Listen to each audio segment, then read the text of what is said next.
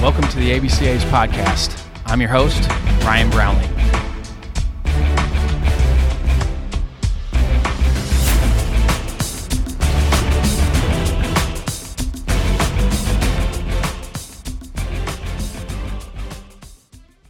This episode is sponsored by Netting Pros. Netting professionals are improving programs one facility at a time. Netting Professionals specializes in the design, fabrication, and installation of custom netting for backstops, batting cages, dugouts, BP screens, and ball carts. They also design and install digital graphic wall padding, windscreen, turf, turf protectors, dugout benches, dugout cubbies, and more. Netting Professionals is an official partner of the ABCA and continues to provide quality products and services to many high school, college, and professional fields, facilities, and stadiums throughout the country. Netting professionals are improving programs one facility at a time. Contact them today at 844 620 2707 or info at nettingpros.com. Visit them online at www.nettingpros.com or check out Netting Pros on Twitter, Instagram, Facebook, and LinkedIn for all their latest products and projects. Make sure to let CEO Will Miner know that the ABCA sent you. Now, on to the podcast. Best time of the year with every level of college baseball going now. Happy opening week of Division One baseball. Next up on the ABCA podcast is our Division One preview. We have an intelligent and entertaining lineup of college baseball sports writers in this episode. New to this year's Division One preview is our former college coach Craig Cozart from Perfect Game. Then we hand it over to Teddy Cahill from Baseball America, and we finish it off with D1 Baseball's Mike Rooney, Aaron Fitt, and Kendall Rogers. As a lifelong fan of college baseball, this is always an exciting time of the year for me. Let's welcome everyone to the podcast.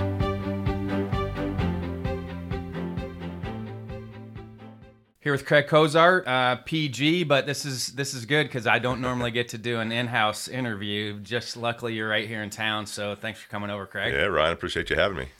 You know, and, and you and I have talked a little bit about it, and I saw you a bunch last year early on. You know, the Tommy White show at NC State the first weekend last year, and Sure. um, you know, just because you and I are so close, I do like going to watch games, but it's always good to see you out there. Yeah, absolutely. Yeah, I enjoyed it.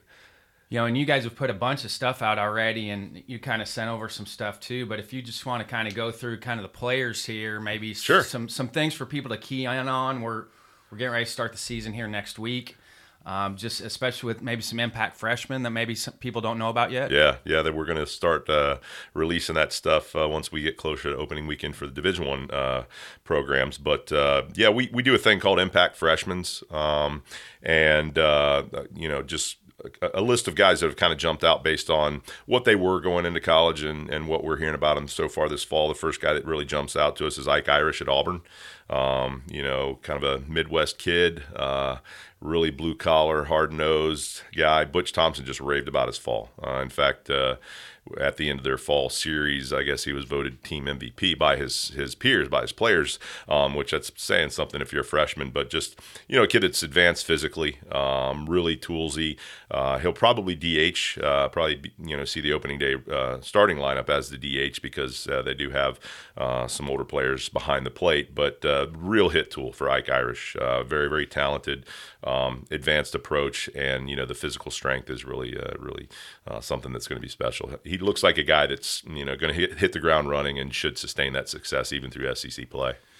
You know, with some of the other levels that I've talked to, they feel like COVID's kind of run its course. Is that the same thing with the Division Ones now, where maybe we might see some more freshmen get an opportunity to play earlier? Now? I think for the first time this year, yes. Um, you know, there's still some of those 60 year guys hanging around. In fact, we'll talk about that a little bit later. Um, but uh, yeah, that cycle is is is kind of coming around to where you're going to see more freshmen uh, start to have that opportunity. Um, and and the interesting thing as I look at this list, it's just that these freshmen that we're talking about, they're just so physical. Um, you know, there's a kid uh, at uh, Texas A&M, uh, Jace uh, LaViolette, uh, six foot six, 230 I saw him this fall at their Barnstormers. Yeah. He's he's an amazing athlete. Yeah. Amazing athlete. really good runner for as big as he He's is. He's an unbelievable Yeah. runner. He can fly. You know that that's I'm glad you brought him up because kind of lose track of it a little bit Yeah. with the convention and everything. But I'm glad you brought his name up because I did get a chance to watch him. He hit a ball about 500 feet. That's what I heard. Fall, There were yes. reports that it was, you know, he was hitting balls 500 plus feet. So that's real, huh? Yes, that's real. You saw It's it with your thing. own eyes. That's a real thing. Yeah. Um, so I mean, that's going to be a guy that uh, you know obviously is going to be in the middle of their lineup. And then and the neat thing about all of these kids um, as freshmen is that these programs we're talking about, they're going to have plenty of support around them, right?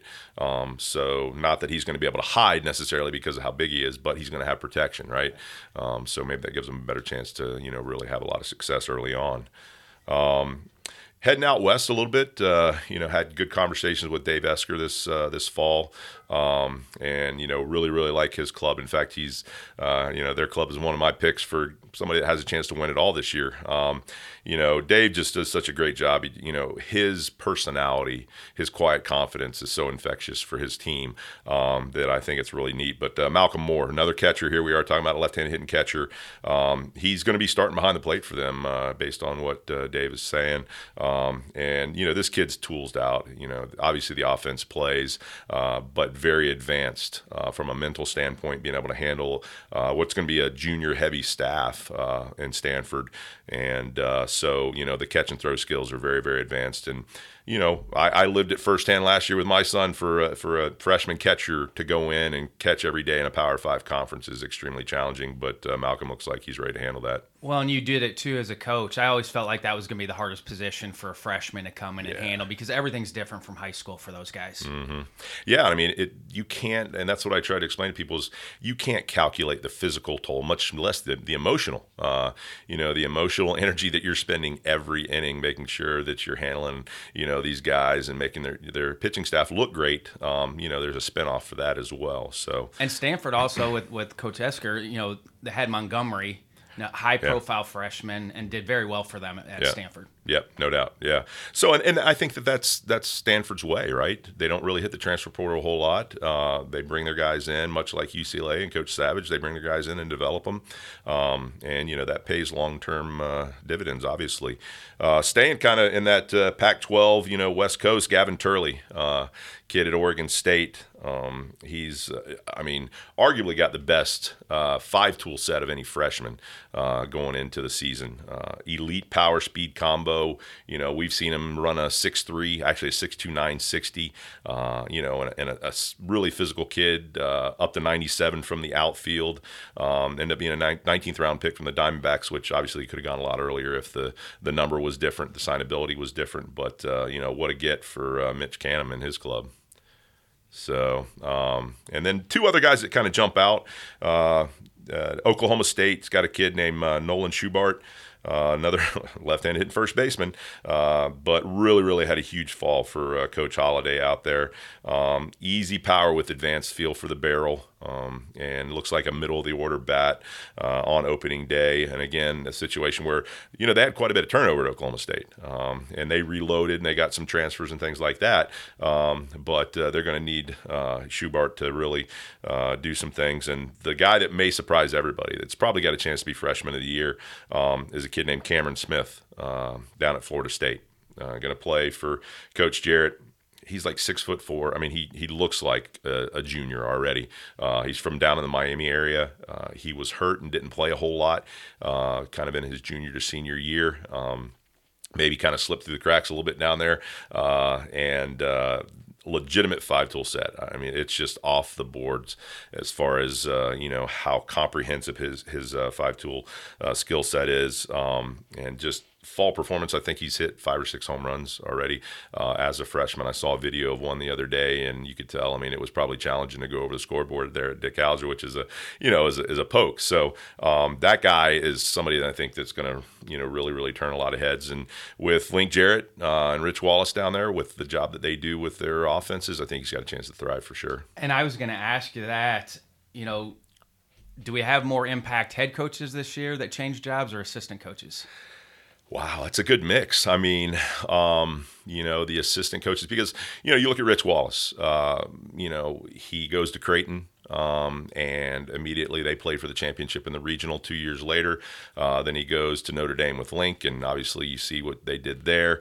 Um, and now he's at Florida State, and he's turned down some head coaching opportunities. Uh, so it's interesting to see where um, you have these high end assistants, uh, recruiting coordinators, associate head coaches uh, that really like what they're doing um, and aren't jumping uh, to that uh, quality mid major job or, you know, even, you know, a Power Five uh, job because they like what they're doing. Scott Foxhall at, at, you know at Mississippi State. I mean, how long has that guy been doing it at a high level? Um, but he loves his craft. He loves what he's doing. Uh, you know, from a pitching coach standpoint, and, and I think that there's a lot to be said for that. Uh, you know, and and loyalty is is a good thing in this world, even though it's not often uh, honored uh, or rewarded. But uh, you know, when you work for somebody that you really respect and takes good care of you, it's nice to see people stay put sometimes.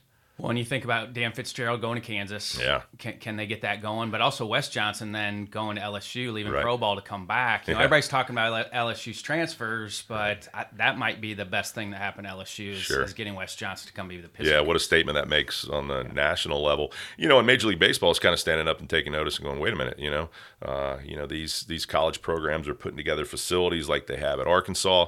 Uh, you know, obviously like they have at Wake Forest, their pitching lab. Um, so you know, competition between Major Major League Baseball and, and, and college baseball is not a bad thing when it comes to uh, keeping coaches and, and you know uh, creating the type of facilities you need to develop uh, your players you know, everybody's talking about LSU now with the transfers, but what other transfers are out there? You know, besides Paul Skenes and Tommy White going to LSU. yeah, other? that's you know, uh, you got to talk about my Maui Ahuna. Um, you know, was in the mix, of course, with all of those SEC schools, um, and uh, I think he's a guy that's really important to Tennessee, quite honestly, because he is a frontline defender. Um, you know, it's it's a big league shortstop. Uh, now, the swing and miss is a, a little bit of a concern. Um, I've heard it's gotten better this fall, um, but he's a slashing, explosive type of player, the type of player that Tony Vitello likes to run out there. Um, but kind of you know infusing that team because they did have you know pretty significant losses, uh, you know, to the lineup. Being able to put him in is, is going to be big for them, um, and he's a difference maker. Uh, kid just down the road, uh, Carter Trice uh, at NC State, um, is you know he hit 31 home runs in the last two years at Old Dominion. Um, Coach Avent really really excited about him, and it's real real bat speed. I saw him in the fall. Um, you know they were over at uh, the Durham Bulls Park, and uh, he hit one not only over the wall, but he hit it over the restaurant that's up there on that plaza over the wall. So I mean it's it's crazy tools. Um, he can run. Uh, he wasn't healthy this fall, but he's a he's a plus runner as well, so he brings that to the table, uh, which should impact him on the defensive end. Um, and then another guy to watch is uh, you know a mid-major transfer uh, going to Mississippi State, Colton Ledbetter. Um, you know he's he's got day one draft potential. Quite honestly, uh, you know, Coach Lemonis is pumped about having him left-handed hitting outfielder, which will play well in their ballpark. Uh, you know, you could hook one around the the foul pole into uh, Ron Polk uh, Plaza up there, um, and uh, 16 home runs uh, last year in the SoCon alone. Um, and the SoCon was no slouch last year. Obviously, like you know, it's a good league from a pitching standpoint um, and some offensive ballparks, but he's going to jump right in there. But you know, another guy that we don't want to go overlooked behind Paul uh, Skenes and, and, and, Tommy White, obviously uh, at LSU, is is a Thatcher Hurd transfer. Um, you know, from uh, UCLA. Uh, you know, he's got that Pac-12 experience. Um, may have the best spin of anybody in the SEC as far as uh, the breaking balls are concerned. The sliders, I mean, they've had it 3,100 plus RPMs, which big league elite is 29 to 3,000. Uh, so he's, you know, well exceeding that. Uh, so, you know, that probably puts him in situation where, you know, maybe he fills in or falls into the second spot in the rotation behind Skenes. Um, who is going to be, you know, upper 90s, uh, touching 99 every time out. Um, but Some uh, with the USA yeah. trials. Did you? This yeah. summer, yes. Yeah. Yep. Uh, you know, the interesting, I don't know whether he's going to swing the bat or not. You know, he hit 42 home runs in two years at Air Force, so I don't know if they're going to give him that shot or if he's just focusing exclusively on the mound, where obviously he'll be a, a first day pick. So. And you saw games this fall. How how were teams adjusting to the pitch clock? That's something new this year with with pitch clock with guys yeah. on base. How, how what were your your hearings out of that from guys? I don't think it was that much of an adjustment because most of them had been practicing that way. Um, you know, and I think if you have a good umpiring staff where they're just constantly, hey, you're reminding the guys get on off the field. Hey, let's you know let's keep moving. Um, then it shouldn't be an issue quite honestly.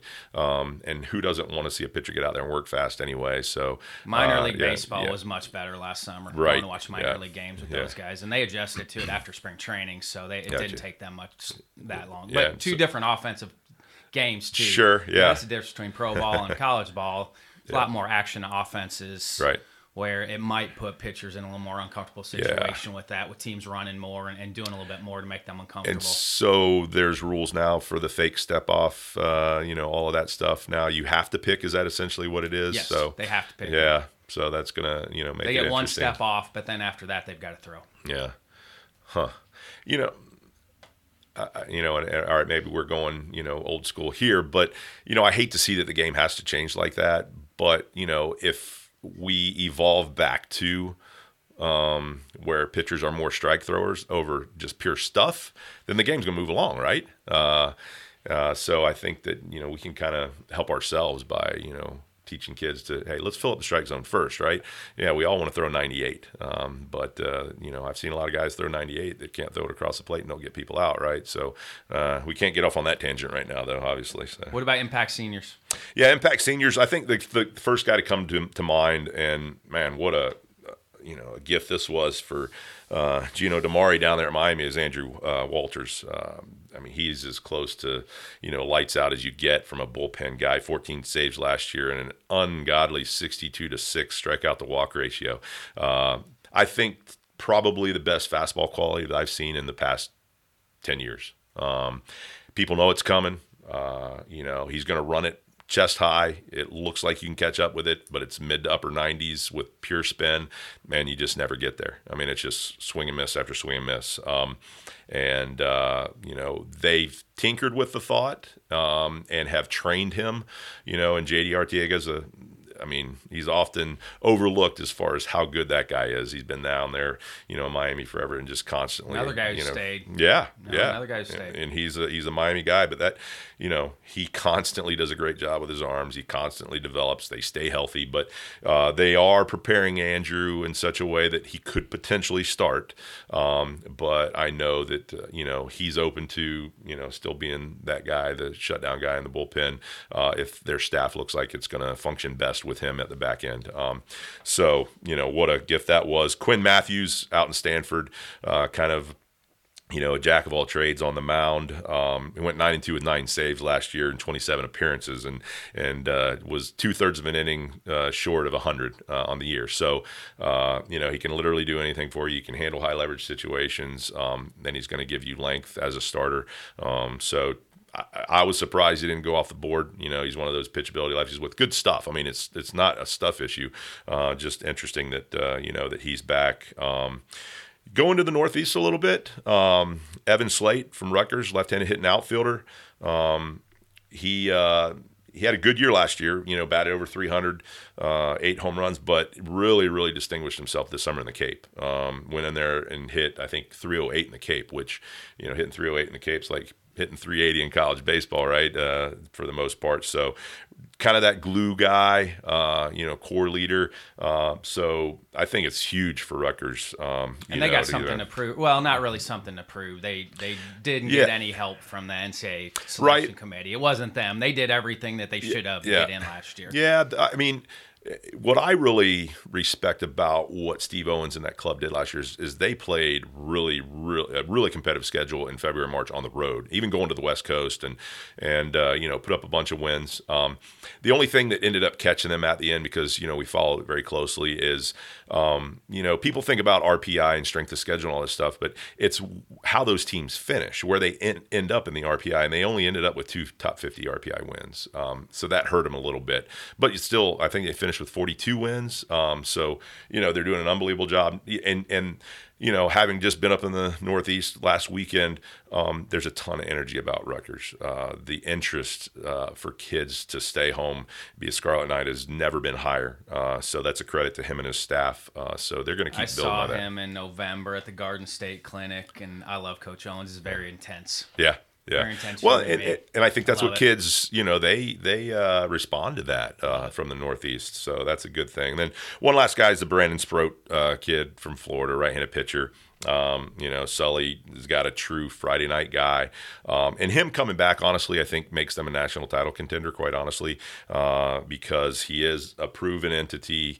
Uh, he was up to 101 uh, this fall with sinking action on the fastball, um, and uh, the slider has even gone to another level from what I'm hearing. So it's a, you know it's a complete wipeout pitch, um, and so to have that on a Friday night, he's going to match up with anybody. You know that's uh, you know that's going to match up with Skenes or Dollander at Tennessee, right?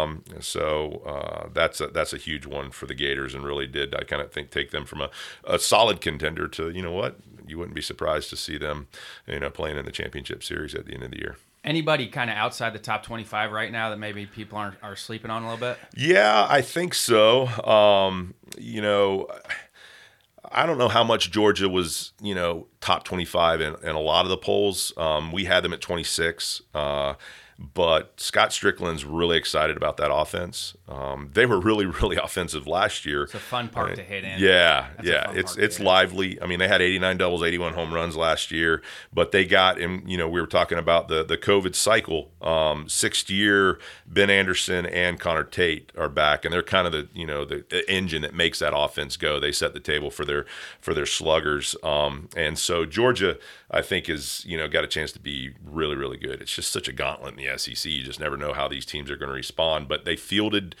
oh man, 978. I mean, a very good defensive club last year. Uh, they just couldn't get it done on the mound uh, consistently. But, you know, Jaden Woods, left handed pitcher, is back. Now he's 93, 96 this fall. And, uh, he looked great in his uh, scrimmage against Florida this uh, this fall as well. So he looks like he's taking another step. Uh, then they got a monster left-hander, Liam uh, Sullivan, um, and uh, you know he's going to be like 91, 93 um, with really, really good pitchability, three pitch that he can throw at any time, um, and then a host of freshman arms that they're pretty excited about. So their depth and their length pitching wise is is way better than what it was last year. Um, to go with that experienced and explosive offense, um, you know, you're seeing exit velocities from this from their uh, club this fall. You know, with four or five guys with 110 plus exit velocities off the bat in scrimmages. So you know, you're talking if you're talking about four or five guys that are you know uh, 110 plus, that's a lot of juice up and down that lineup. Um, so. Uh, Texas State's another team. Um, obviously, they hit the scene huge last year not in a lot of top 25s, maybe one or he- you know two here or there, um, but they were three outs away from super regional last year, um, you know against Stanford. So um, they did lose uh, five starting uh, position players, and that's probably why a lot of people were kind of hesitant to bump them into the top 25. Um, Jose Gonzalez returns uh, with 13 home runs, and then they did a really good job with the transfer portal, um, position player wise and JUCOs. But you know they have Levi Wells and Zeke Wood as their one and two, so they're not going to lose a lot of series inside the Sun Belt with that one-two punch that they have. Probably the best mid-major one-two punch that's out there. Um, you know, if you want to distinguish between you know mid-majors, uh, high mid-majors, and and uh, the Power Five. So um, you know, I, Steve. I think about Texas State too, like because people have said like that that's got an opportunity to be a, a great program with where they're located, and then you think about maybe a Stony Brook, or you look at, at who kind of built Tennessee Tech. They kind of built Sure. on that trajectory, and then they busted through there. Right. Yeah. I mean, Steve Trout's got him, you know, on the path, and, and you know, you're hearing you're. You know, we're in the business of scouting, right? And so when you start hearing Texas State, you know, as kids' choices, that's that's never happened before the last couple of years. Um, and then, you know, don't sleep on, uh, you know, Brad Bohannon and the and the, the Tide. Um, you know, Jason Jackson's got a really exciting pitching staff this year. Um, you know, and Jason Jackson has that even keeled mentality, you know, that should really be able to stabilize these guys. Um, but they haven't been to Omaha since 1999. Okay, so that was back almost you know in our playing days, right? Uh, and when I when I saw that, I was like, wow, Jim Wells. yeah, Jim Wells. Jim I mean, Wells era. yeah, I mean when he had him there every year, they were the marquee team in the uh, SEC. So Um, they have a deep staff. I mean, they can go, you know, 10, 12 arms deep that, that touch the mid 90s. Um, Grayson Hitt will be their Friday night guy. You know, he was up to 97 this fall with a four pitch mix. Um, and then Ben Hess, a big old six foot five, 230 pound freshman. Uh, you know, no, he's not a freshman. I'm sorry. Uh, I misspoke. But anyway, Illinois he, kid. Yeah. Yeah. Mid 90s arm. Um, you know, so he's got two distinct breaking balls that are really, really elite. Um, so you know it's going to be interesting to see what they can do. Uh, I think they like where they're at offensively. They anticipate Andrew Pinckney being a, a, a, having a huge year because you know he's just their their toolsy guy that they think is just going to explode. And then Caden Rose will you know set the tone. He led the team in hitting last year, 326, and he'll uh, he'll be at the top of the lineup again for him. So Bama's got a chance to surprise some people. Now, with this amount of players that we have available, will this be the tightest Golden Spikes race that we've had in a while? Yeah, I mean that's interesting. That's a, uh, you know, to narrow it down to just four or five names is is so difficult, right? Um, and uh, you know, if you work your way from the West Coast to the East Coast, I mean, it's it's really intriguing. Um, but you know what? Let's let's stay at home for for the first couple. Uh, you know, you have to talk about Vance Honeycutt from last year. Um, you know, I saw Vance a ton uh, in high school, you know, on the travel ball circuit, and he was a shortstop. Um, and you know, I don't remember him hitting a ball where he drove an outfielder back with a wooden bat. Uh, and then next, you know, what does he do? It you know at, at Carolina, uh, hits 26 home runs, I think it was, and you know he's and the the speed was something that was so. Uh, striking how much better it was. The first time I saw him, you know, he kind of rolled over a ball to third, and it wasn't even close. He was safe by two steps. Um, so it's easy straw, long strides. Um, you know, he kind of looks like Byron Buxton in the outfield, quite honestly. I saw him steal three home runs last year. I mean, and I, I wasn't at every game. So imagine how much he was doing defensively. Uh, so he impacts the game, you know, in so many different ways. Uh, he was a freshman All American, obviously. Uh, you know, if it wasn't for Tommy White, probably is freshman of the year. Um, but uh, you know that's a guy if he continues to trend. I mean, he's looking at you know one one right uh, in uh, 24. So um, yeah, so he's an interesting guy. Nick Kurtz right here in Winston Salem as well, left-handed hitting first baseman.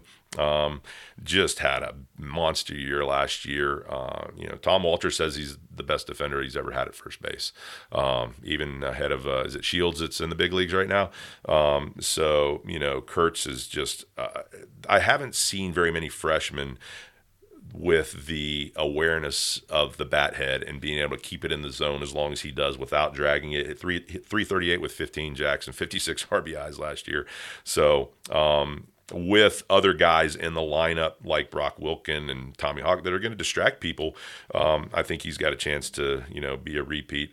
Um, and then we have to talk about Dylan Crews and Wyatt Langford, right? Those are probably the two front runners. Um, you know, Dylan Crews is right now everybody's consensus one-one going off the board. Um, big league approach at the plate. I love the way he plays. Yeah, plays hard. I yeah, love the way he plays. Yeah, the bat speed and the power is just you know uh, so elite. It's easy juice. Uh, what do you have? Eight home runs this fall. Um, so to be able to put up those types of numbers are crazy. Now the only guy that you know, and you've kind of heard some back channel rumblings uh, that the only guy that could possibly you know dethrone him from that top spot is is Wyatt Langford at, at, at Florida. Um, and uh, arguably, uh, you know, we've already talked about uh, you know, the freshman with five tools, you know, five tools. Wyatt Langford arguably has the best five tool skill set, uh, you know, of draft eligible guys this year.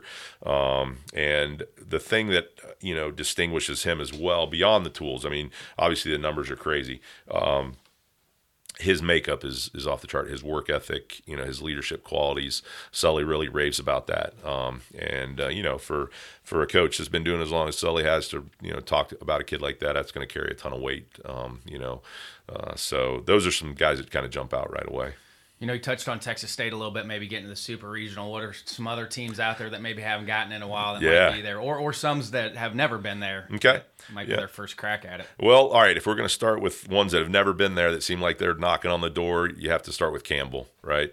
Uh, Justin Haire, uh, four straight regionals, two regional finals, um, and uh, they just haven't broken through. Uh, and it's tough People don't realize how difficult it is. I can remember when Appalachian State was playing um, at uh, Charlottesville, the Char- Charlottesville regional. My cousin was an, uh, an App alum and played baseball there, and uh, App was two and zero oh in the championship game. And he said, "Man, they're going to do it." And I said, "Buddy, I can't tell you how difficult it's going to be for them to win a game."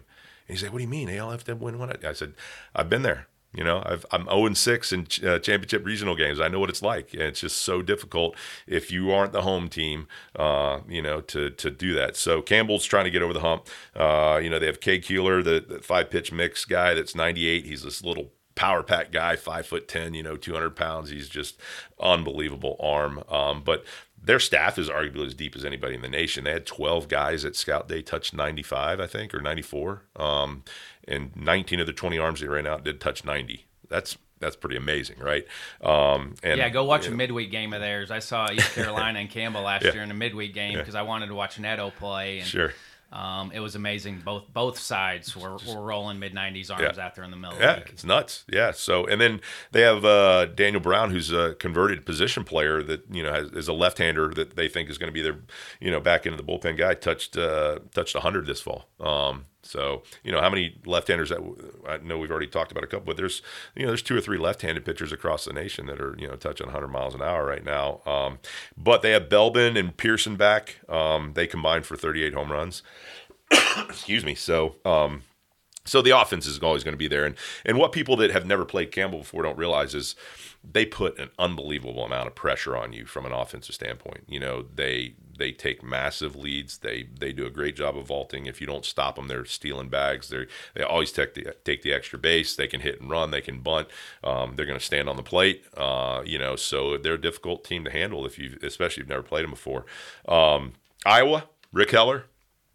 Uh, we feel like they're uh, you know they're in a position to you know potentially make a run at a super uh, you know super regional. Got snubbed last year by the committee, um, you know, and and again you know there's a lot of those stories across the nation, but they had a, a pretty solid resume. You know they went 36 and 19.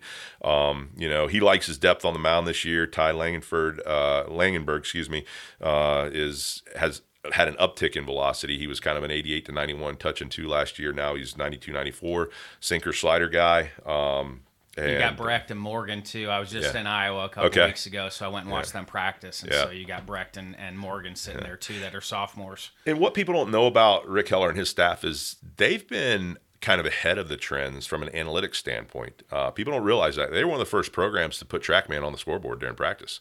Um, you know, so they do a lot of cutting edge stuff. Um, they have the best manager program in the country. It, they yeah, got, yeah, they got yeah. 28 managers. They got oh, 14 on field and 14 analytics managers. Wow. So okay. Yeah, he's he's way ahead of the curve on that. Yeah, two way star Keaton Anthony. He's going to be in the rotation, and uh, they'll they'll shift him to DH. Uh, he hit I mean, these are some numbers here 361 with 22 doubles, 14 home runs, and 55 RBIs. So, um, you know, I wouldn't be surprised to see them make a legit run. And, and I'm sure that, you know, he's been feeding that fire from what happened last year. Um, Mark Kingston at South Carolina, uh, they're, uh, you know, they're trending in the right way. Um, you know, they had heavy injuries last year. And, you know, Mark's never going to make an excuse. Um, but they got hit pretty hard on the mound and a couple position players. And, and despite that, went 13 and 17, uh, you know, in the SEC. And they end up winning a series at home against Texas and, you know, in a non conference matchup. Uh, and they did uh, hit the transfer portal pretty good. Um, uh, a couple guys, uh, Dylan Brewer and Jonathan uh, French, followed Monte Lee from Clemson, um, and it looks like those guys probably play in the outfield. Um, Gavin Casas from Vandy, um, you know, huge power upside, should be able to step right in the lineup and give them, you know, a lot of thump in the middle. Um, but the biggest thing is is that Will Sanders has even gone to another level. I mean, he was already a you know back into the first round type of guy going into this year. But I talked to scouts uh, just a few weeks ago, and they saw him in his last outing in the fall, and he was sustained 94 to 98.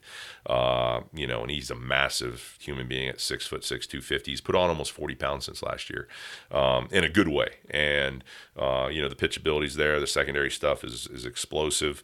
Um, Matthew Becker is kind of a sinker, you know, uh, but then he can run the four seamer with really, really good induced ver- vertical break uh, at 91, 93. And then probably you'd have to say uh, the most exciting freshman arm in the nation when it comes to the ability to spin the baseball is Eli Jerzembeck. Um, legit four pitch guy.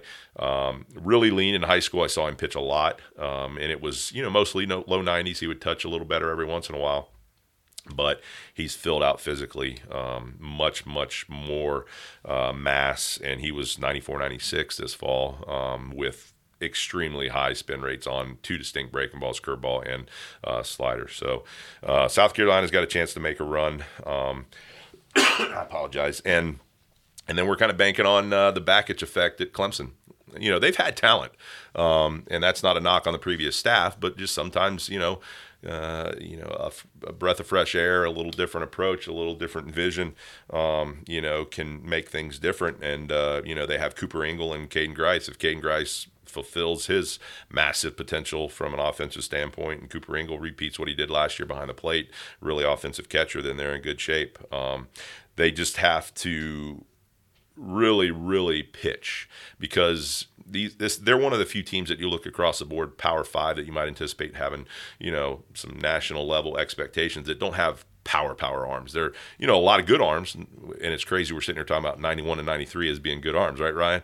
Uh, but as far as having those guys that are going to be those mid to upper 90s arms, you're not going to get a lot of that out of Clemson staff. So the pitchability is going to have to be there and defend at a high level, and and uh, you know make sure that they're opportunistic from an offensive standpoint. Are you going to put your name on a national champion this year? you know what? On record? Um, yeah. So um, I, I couldn't go with the consensus. Um, I'm actually going to go with Stanford. I'm going West Coast. I'm going Dave Esquer. Um, you know, they've been there back to back years. Uh, they have they return more preseason All Americans than any other team. Believe that or not. Uh, they have five preseason All Americans. Um, their junior class is so heavy and so talented.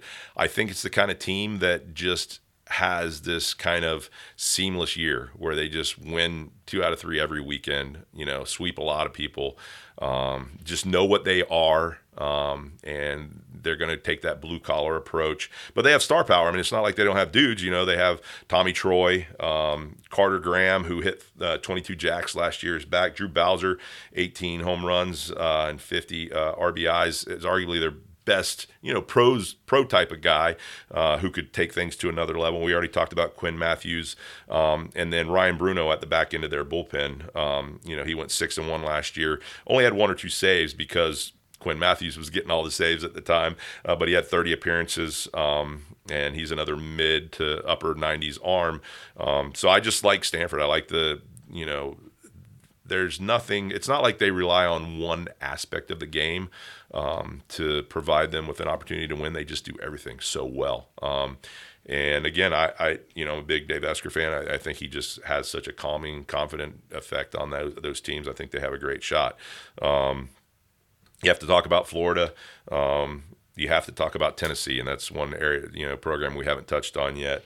Um, but last year, you, would have to say that that's the most dominant regular season, um, probably in 10 to 15 years. What they did was unbelievable. And, and I remember seeing this stat because uh, I tracked it all year with them.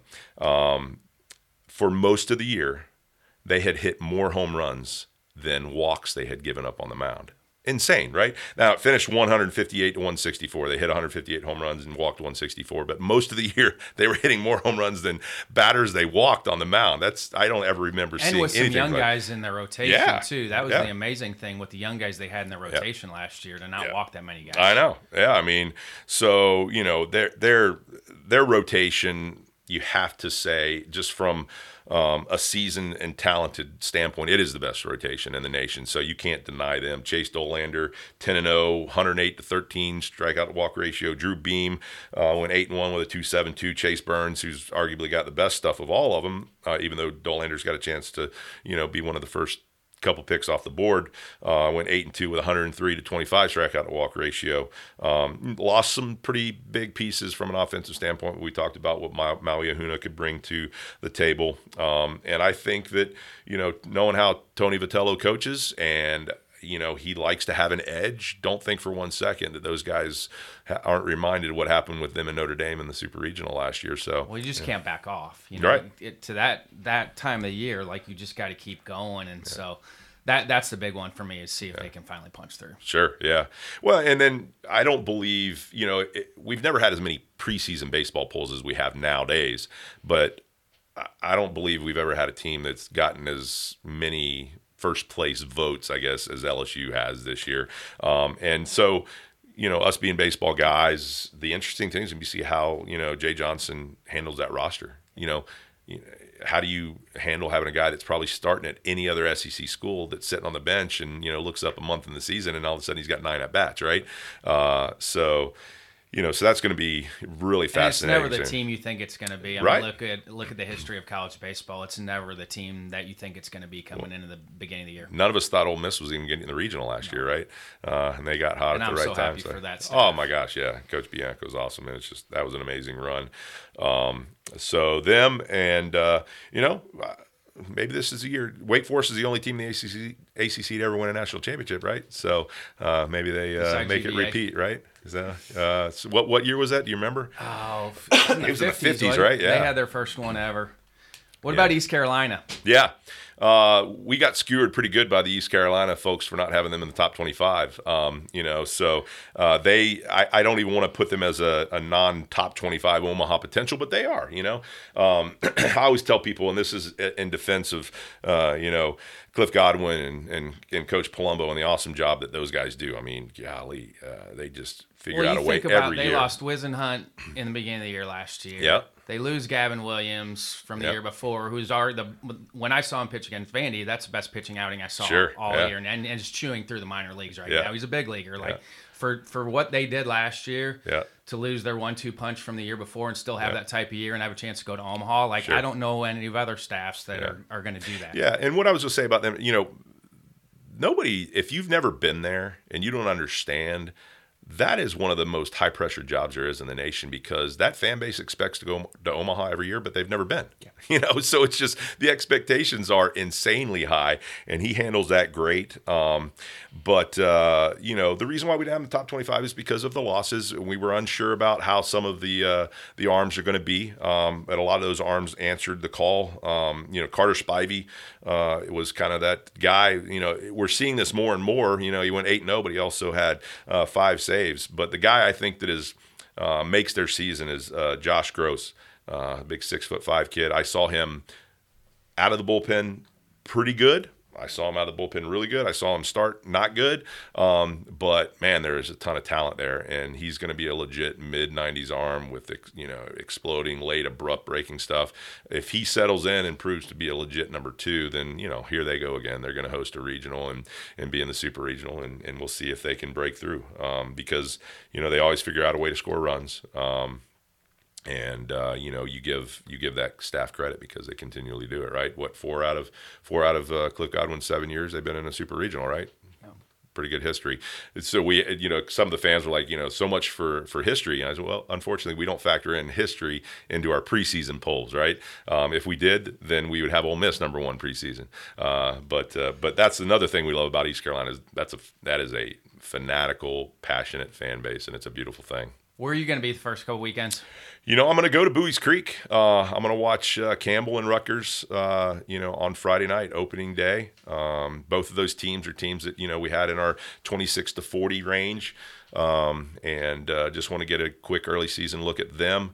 Um, and then I'm going to come back home and watch UNCG and Northeastern. He's got a good Uh, schedule yeah. this year. Yeah. Coach Godwin's extremely excited. I yeah. watched their practice a couple weeks ago. He's Yeah. excited. He's got a really good schedule. Yeah, I mean it's it's it's pretty impressive how you know what he's done. He's got uh, West Virginia coming uh, for a three game set. I think he's got Rutgers as well coming in for a three game set. They go out to BYU for a three game set. They go up to Ohio State for a couple midweek games, um, and uh, then of course you know midweeks around here you know you can schedule just as difficult as you want. So, uh, but his philosophy is, hey, we're gonna play challenging, hard you know schedule in February, March, and you know if we survive it, then we should be ready to go for SoCon play. Um, and, And, then Ken, he's got Kennedy Jones, by the way, who Yeah, is a one of special- my favorite stick, yeah. favorite hitters I've seen in a while. Yeah. Got spoiled the last few years with East Carolina, and then Neto Sure. and, and Kennedy last year that were close to Right. be able to watch. Yeah. I really like watching him hit. Yeah, I agree. He stands in there right. Yeah, yeah, he, he was a little dinged up this fall. Yeah, he banged Um, his ankle but, a little bit. But uh, I got to see him, you know, just last weekend, and yeah, he, he's he's peppering the ball around the bark. Um, I'm surprised that Billy hadn't brought those fences in. It's such a huge ball. It's the largest college ballpark on the East Coast. 340 down the lines, 385 in the gap, and over 400 dead center. So you know, yeah, but he's a pitching guy. yeah, exactly. He knows what. So, um, and then I'll probably end up in Raleigh, uh, check in on the Wolfpack on Sunday, um, and then uh, the following weekend is is the big weekend uh, in this area with East Carolina and, and, and UNC. Um, and that's how we responded as well to the East Carolina fans. Is like, hey, the last five games in February, where you're on the road at Campbell, uh, play Carolina three game set, and then you're on the road at Duke. That'll give us a pretty good idea of where you guys are on a national scale. So, and your boys are doing all right. I mean, you they talk are. about physical yeah. human beings. You know, you've got Sammy is a good yeah. example of, of how big kids are now. Right. Yeah. Yeah. I don't know. I mean, every day I wake up, I'm, I'm kind of amazed how he dwarfs me now. At, you know, at six foot seven, 240 pounds, and um, you know. We, we're doing good if we can find him shoes. Where size 18 shoe just is, is amazing. So, um, and as a dad, and I, I, love asking this question. You know, how active were you with them growing up? Because I mean, all three are going to have a chance. Yeah. You know, pl- two are playing in college. Sure. One's maybe college, maybe pro. Yeah. I mean, how how involved were you with them growing up? Uh, extremely. Uh, and and the reason why I made a lot of the decisions I made from a coaching standpoint, um, I knew if I made the jump into the SEC that that was going to be so consuming, I may not be able to be as present as I wanted to be as a father. And so, you know, Jay Bergman at UCF, when I coached, uh, you know, coached there for 12 years, was, you know, very, very uh, family sensitive and let you know the boys would be up in the cage during the day or whatever it might be, and then you know coming up here to High Point being the head coach, they literally grew up in the dugout with me. So they were hitting batting practice with our team every day, throwing bullpens. Sam was throwing bullpens in front of our entire pitching staff when he was you know eight or nine years old. So uh, yeah, it was it was a blessing, uh, and to have a wife that was willing to homeschool them uh, like we did much of the time, so they could travel with me every weekend and be in uniform and be in the bullpen. Uh, Jacob, when he was 13, my middle son that's at NC State now was my bullpen catcher when he was 13 years old because we didn't have a bullpen catcher. Uh, we had to put our backup catcher at first. Um, so yeah, no, it, it, was great and very, very much so. You know, that was the focus. You know, I always tell people my career is my family and my sons. You know, how I make it a living was coaching, uh, and so now, you know, I'm. And you can see what they're doing now too. Yeah. They're they're they're future coaches. They're yeah. probably all going to play for a long time, but they're future coaches because they've yeah. been in the dugout their whole lives. Right. Like, they've watched so many more games than other kids. Like they have a huge advantage when they get to college because they've watched way more baseball games than everybody right. else has. Yeah, yeah, it's funny. Sam does the you know kind of does the programming for his high school pitching staff, and and uh, so you know it's it's it's cool to see those guys collaborate on what they want to do. Um, and you know I'm I'm blessed and fortunate to be able to do what I do with Perfect Game so that I can get around and, and you know still get the ball games and, and see my boys in this. It's a small window of time, right? We all we all realize that. Um, you know those days go by fast. So yeah, it's been a blast. Craig, thanks for your time, man. This yeah, is awesome. Man. Thanks for having me, Ryan. Appreciate it. Take care. All right, here with Teddy Cahill, Baseball America. Uh, always a great time of year when I get to talk to all of our sports writers because it means the season's right around the corner. So, Teddy, thanks for jumping on with me. Absolutely, it's a it's a fun time. Yes, it's a great time. I got some off the wall questions first before we get into teams. Um, what what's your favorite College World Series moment? Oh, uh, you know, I think the the one that first comes to mind is when Anthony Marks played the ball off the wall and uh, made that amazing throw uh, to to get an Arizona runner at home in uh, in Game Three of uh, of that series. But I mean, there there are just so many uh, great moments over the years. But that that's the one that always immediately jumps out to me. What year was your first World Series that you attended? That was 2016, and that's probably why that moment yeah. the one that, that always jumps out to me first because that was the first one I went to. Yeah, that's uh, mine is 19 and 97. So I, I, talked about that with a little bit runes with those guys. Just the the amount of big leaguers that were in that 97 World Series. It was every team that was in there had big leaguers, and and I asked those guys this, and I'm going to ask you this. With kind of the new rules that we have coming in with transfer rules with NIL, do you feel like we're going to go back to those days where you know you have your select few schools that can make it, or are we still going to see some teams that sneak in maybe that haven't been there before? You know, it, it, feels like the last few years have really been already. You know, before the transfer rules and the NIL rules have really gone into effect, that it's already really tightened. Um, you know, uh, in 2016 when Coastal won, a lot of people talked about like how baseball was one of these sports where you know, there was still room for a champion like a Coastal or, you know, like Fullerton so many times or like Fresno in, in 2008. But we haven't gotten anything like that since. It's just been total Power Five domination, and you know, I just think that's where not only this sport, but college sports in general are headed. If you look at how at-large bids are handed out in any sport, um, you know, the biggest conferences absolutely dominate them.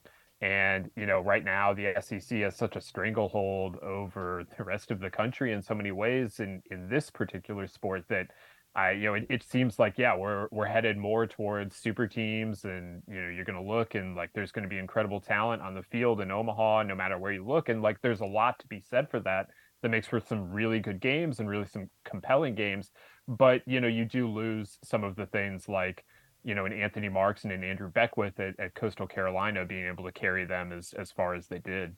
Yeah, and shout out to Eric Schneider at Louisville. He sent this out uh, this morning, so I screenshotted it. So from 2013 to 2022, four appearances. It's Louisville, Arkansas, Vandy, Mississippi State, Texas Christian, Florida, Texas, Texas Tech. Three appearances. It's Virginia, Oregon State, LSU two appearances Ole Miss, A&M, Cal State Fullerton, North Carolina, North Carolina State, Stanford, Arizona, Miami, Auburn, Florida State, and then one appearance each UCLA, Oklahoma, Indiana, Tennessee, Coastal Carolina, Notre Dame, UC Irvine, Michigan, Oklahoma State, UC Santa Barbara, and, and Washington. So hopefully we can keep, keep that.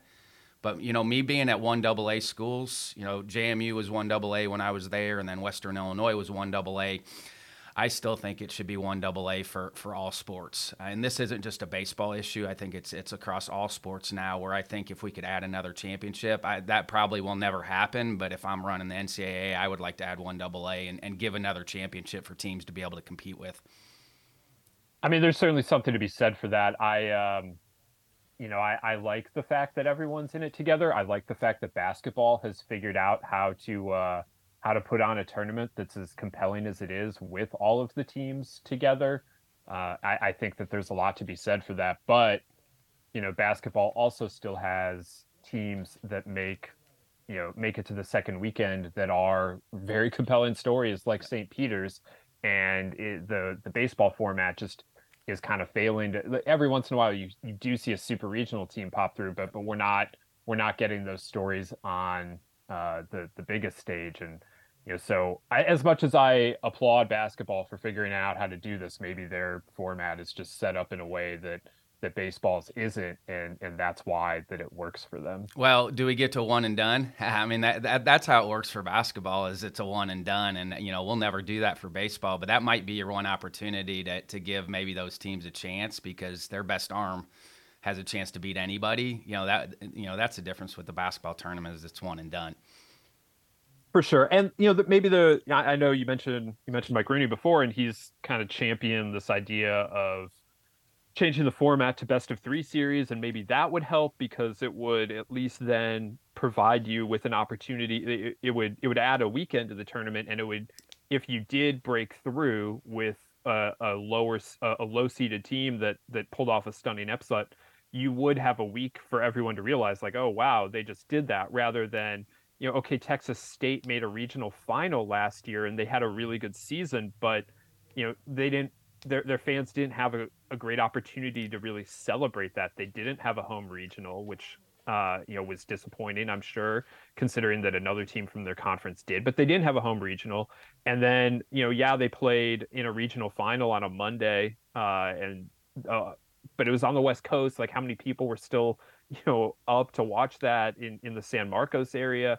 Whereas if they had you know been able to win uh, a, a first round series, first of all, it probably would have been at home, and then second of all, they would have had a whole week to celebrate that and build anticipation for for a second round matchup. Yeah, and I don't know why the NCAA wouldn't want to do that. It's cheaper for them. You have you have less teams traveling. Um, you know, you're going to have more regional matches matchups with that probably. So I just don't know why the NCAA wouldn't do it, just because it's going to save them money and if they're looking at expansion, which they are right now, um, I, I, think it also would help format wise because right now there's no easy way to expand the tournament. You're, you're talking about playing games no matter what, no matter how you handle those. So somebody's going one and done, and I don't know how many coaches, fans, or players would be happy about that. So if you build in some sort of expansion and you bring in three game series, like it, it does make it easier. It does add a weekend to the NCAA tournament. Like I, I will acknowledge that and So you have to give up something somewhere, whether that means an earlier start date and or you less know, games. Give, I mean, I think you yeah, go you let, go to like give up a week game, of the regular yeah, season, fifty-two game uh, schedule. You know that that's all. Something has to give though if you were to do it. So I, yes, I, I think most people would willingly make that four game trade. I, I think it would be worth it, but uh, it, it would require some different thinking about the season than what you have right well, now. And I think it makes it easier on the selection committee too, because now, you know, like last year, Oklahoma State, Arkansas goes to Oklahoma State like that. You don't see that. You know, if I'm if I'm the 16 seed, I would much rather have that than maybe I, have got you know a two seed in my regional that that's uh, is going to be more of a handful for me than playing the you know the the 60th team uh, or the 55th team. Like I, I just think the the seeds would want that too as well. Yeah, I mean Georgia Southern last year. Okay, you get to host, but here's Notre Dame and Texas Tech in your regional. Good luck with all of that. Like that's, yeah. you know, like how fair is that to Georgia Southern? Um, yeah, and uh, yeah, so they the the 16 seeds that that currently host, they'd get better draws. You know, I mean Oklahoma State. You know, how fair was it that Arkansas showed up there? And you know, there, there's a lot of reasons why that that happened, but it would uh, it it would change a lot of things. And I, I used to be a little more skeptical about it. I'm now much more into the idea, especially if they are g- going to expand the the field. Yeah, I just I think it's another way to grow the game. The game's in a great place at all levels of college baseball, but I think it's just another way to to expand the game and keep the game growing. Yeah, absolutely. More bringing tournament baseball, which is a very compelling product, uh, to more people around the country. I mean, if you're if you're looking to expand interest, I, I think that's maybe the the best tool that that anybody has in, in the arsenal. All right, another off the wall question here. If you had a walkout song, what would it be? Oh man. Um so I don't I don't even know where I would go with it right now. Like uh it would uh it, it would be I I would like to see somebody uh, and I guess in, this scenario, I, I would I would have to like practice what I'm uh, what I'm about to say. Like I just want to I just want to have fun with it, you know. Like the the really serious songs, like there's definitely a place for that, and uh, you know, certain guys like I'm sure that really like gets them juiced up going into the box or, or stepping on the mound. But I I think I would want something that would just like keep me really loose, you know. Like last year, Sunny D had. uh yeah, he had a really fun kind of song that got the the crowd singing, um, you know, down there in Auburn, and it was like a an, an Italian song, and uh, you know, I, I like that aspect of it. Um, you know, I, have gone through stages in my life that you know when I was a teenager, I'm sure I would have wanted the the really hard edge, like serious thing, but I, I'm now at the like let's just let's all have fun and like let's get relaxed going into the box or or stepping on the rubber. Yeah, '96. Mine was uh, "Fire on the Mountain" because I, I, was one. I needed to be calmed down, but it was also a, it was honoring Jerry Garcia who had passed away that summer. So, but it worked for me. I had 90 hits that spring, so "Fire on the Mountain" uh, actually worked for me that spring. Perfect. Yep. So I don't know what I do now. Probably be a little more ramped up to try to get me going. You know, with the top 25, you know, we have so many top 25 polls. It seems like everybody's kind of in consensus with LSU, Tennessee, two you know, Florida's been in the top five for, for most everybody. Stanford, Louisville, Vandy, A&M, Miami, Wake Forest, Mississippi, Arkansas, UCLA, Virginia Tech, Texas Christian, Oklahoma State, Maryland, UNC, Oregon State, Virginia, Oregon, uh, Southern Miss, Auburn, Texas Tech, East Carolina, and NC State. It seems like everybody's kind of got those 25. They might be in different spots, but it seems like that that's a consensus for everybody is those top 25 schools. I mean, there's very much consensus at the top, and you know, I mean, a- a- as you do any ranking of 25 things, eventually it's dilutes a little bit near near the back end, and certain people have different opinions about stuff. But yeah, I mean, right now, especially at the top, with uh, with Tennessee and, and LSU at, in there, that those those seem like clear cut things, and you know, I, that concerns me a little bit. You know, as a as a prognosticator, that um, you know, I, I believe a lot in in those two teams, but you know, somebody's out there that's lurking that that we aren't even thinking about right now. And you know, I especially think about the ACC, which um, it, it just you know, Wake Forest is probably the most talented team in the in the league, but we're not used to seeing them up there, and like they don't have the kind of postseason success uh, that you know uh, they just don't have that experience that some of those other programs there got over the last couple years. So what what is that going to mean for for the league as they go through it? Um, you know, it, it's going to be really interesting to see. But I, I, feel like there's a really talented ACC team out there, and you know, I, I think it's Louisville, but like somebody is going to to leap up there, I think, and, and, and make a surprise out of that conference. Well, and and if you look at past history, you're better off not choosing LSU or Tennessee to win it because the likelihood of that happening, I mean, we, we would think it would happen, but the likelihood with college baseball of that happening doesn't usually happen with college baseball. Yeah, I mean the there's only been one team in the 21st century that started the season number one in the Baseball America Top 25 that finished that way, and um, it's just incredibly rare. It was pretty recently. It was it was Vanderbilt in 2019, but um, they were not the number one overall seed going into the tournament. They you know they were the two overall seed. It's not like they fell on their face. They won like in 26 SEC games that year or something crazy, but um, the the top teams at, at, the at the start of the season, you know, like they they have a pretty good track record. You know, Texas was number one going into the season last year, and and they made it to to Omaha. Florida was uh, in 21, and they didn't, but they did host. I mean, I, I think we can be confident that LSU and Tennessee are going to be very good teams this year, but the nature of the NCAA tournament, the way that it's set up right now, it it, it makes it very hard on these teams, and, and, and just the nature of baseball. It's a it's a weird game, and uh, you know, and it's a long it, season. Like yeah. you know, you, you don't ever Anything factor in injuries, you know, lack mm-hmm. of performance. Not everybody's going to play up to their potential. There's a lot of factors that go into who wins this thing. Absolutely, and uh, you know that's what makes it fun. Uh, but it also you know, if you're a fan of LSU and Tennessee, you don't want to think about it that way. But if you're everyone else looking up at these behemoths, uh, I mean, there's it, we're sitting here in February. What what we're talking about as uh, as the tournament starts in June is going to be something completely different. Yeah. Did you get a chance to get out and see anybody this fall? Um, I got married this fall, so my fall was uh, was, uh, very Congrats. very different. Thank you. And so the the answer is no. I I, I didn't see anyone. You're smart. You're a lot smarter than me. I, I wasn't smart enough to stay at home as much as I needed to. It's uh it's tricky. I guess I did see LSU very early though. It was like September. They weren't even they, they had just started. They weren't they weren't playing games yet. But that that was the one thing I did do was I got to Baton Rouge. Is Paul Skenes going to get to hit? I think he will. Um, I'll be interested to see how much they use him that there. They have so many mouths to feed, but like if you have a bat like that with as much power as he can provide, I, I, I think he he will hit. I just uh, selfishly, I want to see him hit because he has a chance to yes, run into a ball yes. every, every at bat. Like selfishly, I want to see that guy hit. Yes, I, I expect that he will get worked in there, but they I, again they just have so many guys to to use and really right now, I think he's only going to be a DH potential. Like he could catch and I guess in an emergency, but uh, since he's not doing that now, I, I, I don't know how they would use him aside. Yeah, no chance you throw him back there. That that's yeah. the only thing you don't do with him is throw him the gear on him because if he takes a foul ball off his throwing hand, that's not good. Right, right. You know, who else are you bearing down on here early? You know, what what, what are you looking for here early these first couple weekends? Well, I'm really interested in um, uh, you know, I, am going to Mississippi, um, hopefully to at least three of those schools on, on opening weekend.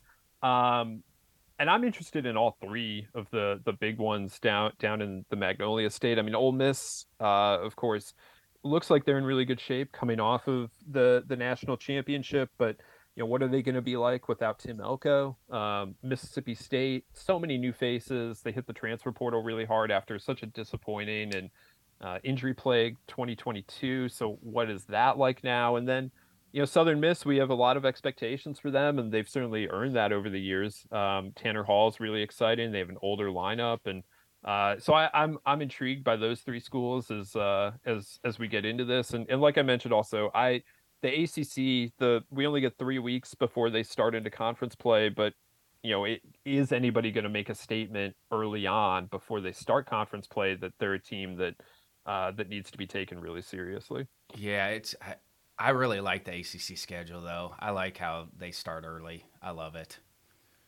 Yeah, there's uh, and, and they have to. There are so many schools that have like the finals that that they're required to take off for. I, I don't fault them in any way. It's just like it does mean that like you, if you're not ready to go, like you're uh, you're gonna find yourself in a in a world of hurt pretty quickly um, those those teams because they have one less week than the SEC and the, the Pac-12, but even less weeks than the Big Ten.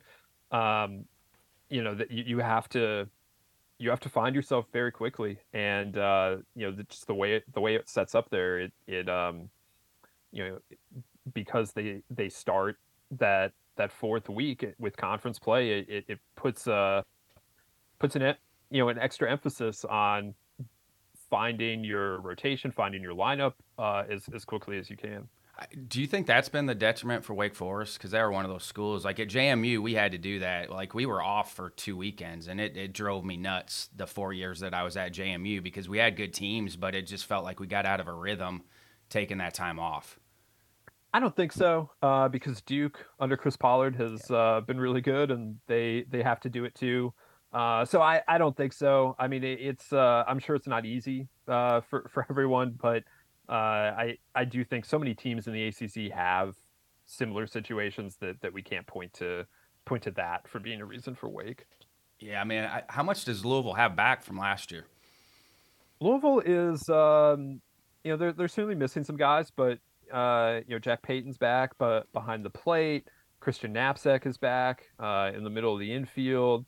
They've got some arms back. Uh, Isaac Humphreys came on and, and looked really good for them uh, last season, and he returns in the outfield. So I, I think they have some uh, important key pieces back, but they do have, uh, you know, like they do everywhere or every year at Louisville, they they have some some guys that moved on to pro ball that, that they're going to have to replace. I one thing that I really like though is uh, the recruiting class was was very impressive, and they've got some freshmen who I think are going to be ready to help. Uh, but you know, the the other thing about Louisville is that you know they have players back that you and I don't recognize uh, the names of right now, or, or or only know a little bit, but that they're going to step up because that's just the culture that Dan McDonnell has built there. That um, you know, you might not play as a as a freshman or as a true freshman, but like if you you just give it a year uh, you know, we'll we'll develop you. You'll learn, and then you'll be ready to go. And and when your number's called, you got to be you got to be ready there. And time and again, year after year, that that has been the case. Yeah, their staff reminds me of UVA staff. Like I, for for me, those two staffs are neck and neck with guys that have been there for a long time, but are really good at developing. They they always seem to have really good young players, but those players continue to trend up over the course of their career. Yeah, it, it really stands out those places that um, you know, just the the player development piece, not just developing freshmen who are ready to play right away, but just sticking with guys and being able to to build them year over year. And it doesn't have to be, you know, just freshmen doing this. I, I think about Texas last year with Murphy Stehly. Where would Texas have been if, if Murphy Stehly wasn't an All American? Uh, and you know, he he's a guy that uh, you know just had a really really strong senior year. But you know, you you have to have players like that that develop over time.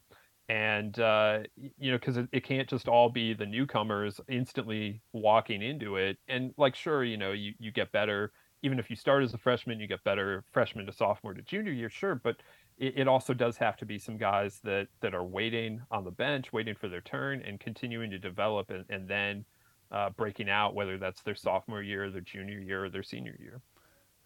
I'm going either UCLA or Stanford to win it. It's time. It, we're due for a California school to win it. We haven't had one in a little bit, so we're due. So that's my call. I, I, Don't I come at me, people. I'm just UCLA. having I'm having fun with this, people. Don't come at me.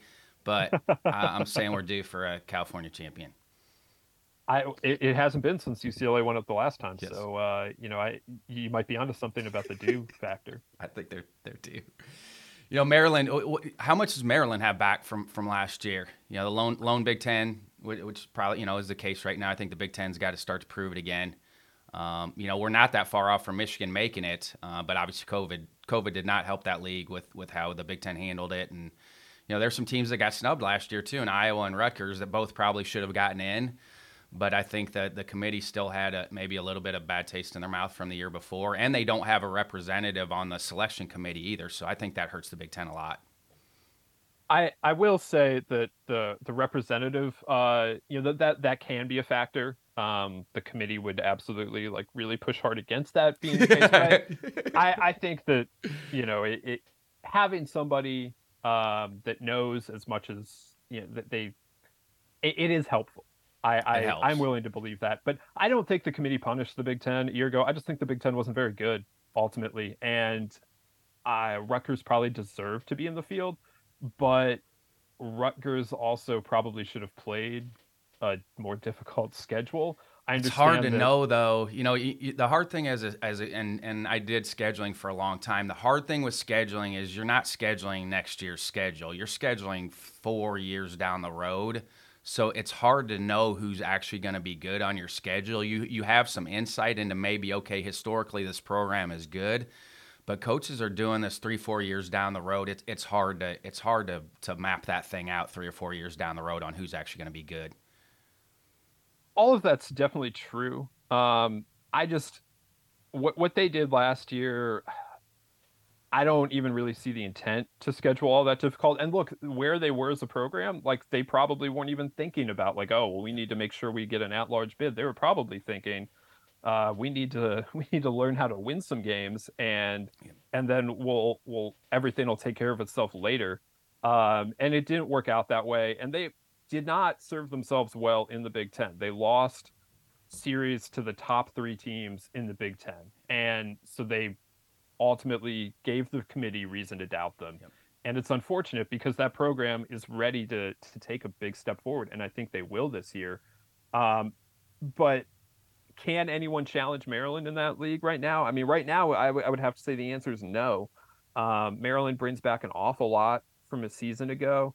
Uh, they do lose a uh, couple of uh, couple of outfielders in Chris Alleyne and uh, most notably who was uh, an All American. They lose a starter, but you know they've got like six or seven regulars returning to that lineup. Uh, Matt Shaw, who's the shortstop, is a projected first round pick. Uh, they've got two starters coming back. Jason Savacool was an All American a year ago. Is that their Friday guy? Rotation. Yeah, he was and, really good. Um, I saw him against Campbell early in the year last year. They came down to Campbell and played. He was so good, so good. Just pounded the zone with everything. He reminded me of some of the throwback Colonial guys we had back. He's not a Justin Verlander type, but more of like a Justin Orenduff mm-hmm. type. That's kind of who he reminded of, who pitched at, at VCU, who pitched in the big leagues. That's he reminded me a lot of Justin Orenduff. Yeah, he's not the most overpowering, and, and, their staff in general isn't the most overpowering. But they throw a lot of strikes, and their offense is going to get them plenty of runs. They only Tennessee hit more home runs last year than than Maryland, so um, you know they're uh, they're, they're going to go out there and they're, they're going to score runs, and and uh, their their pitching staff does enough to keep them in games, and it's uh, it's a really exciting team this year, and I, I think that they have what they need to to be able to continue to build on last season's success. Is this the last year that the Big Twelve is going to look like the Big Twelve? Well, it's going to be different when you don't see Oklahoma and Texas in there.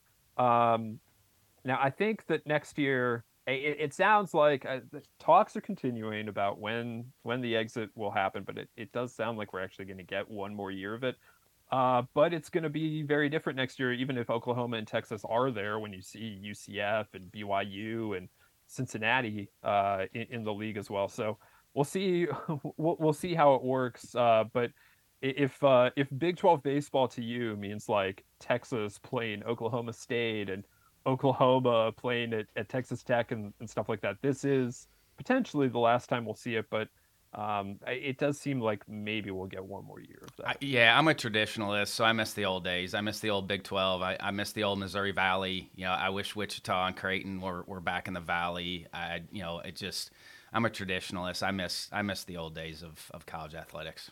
Well, I mean, I guess I have to ask, what do you mean by the old days? Because the Big 12 his the concept has only existed for like 25 years you know so you know you go back too far and miami is an independent winning national titles uh you know so like the what, what college college sports has always been changing. These conferences yes. have always been changing.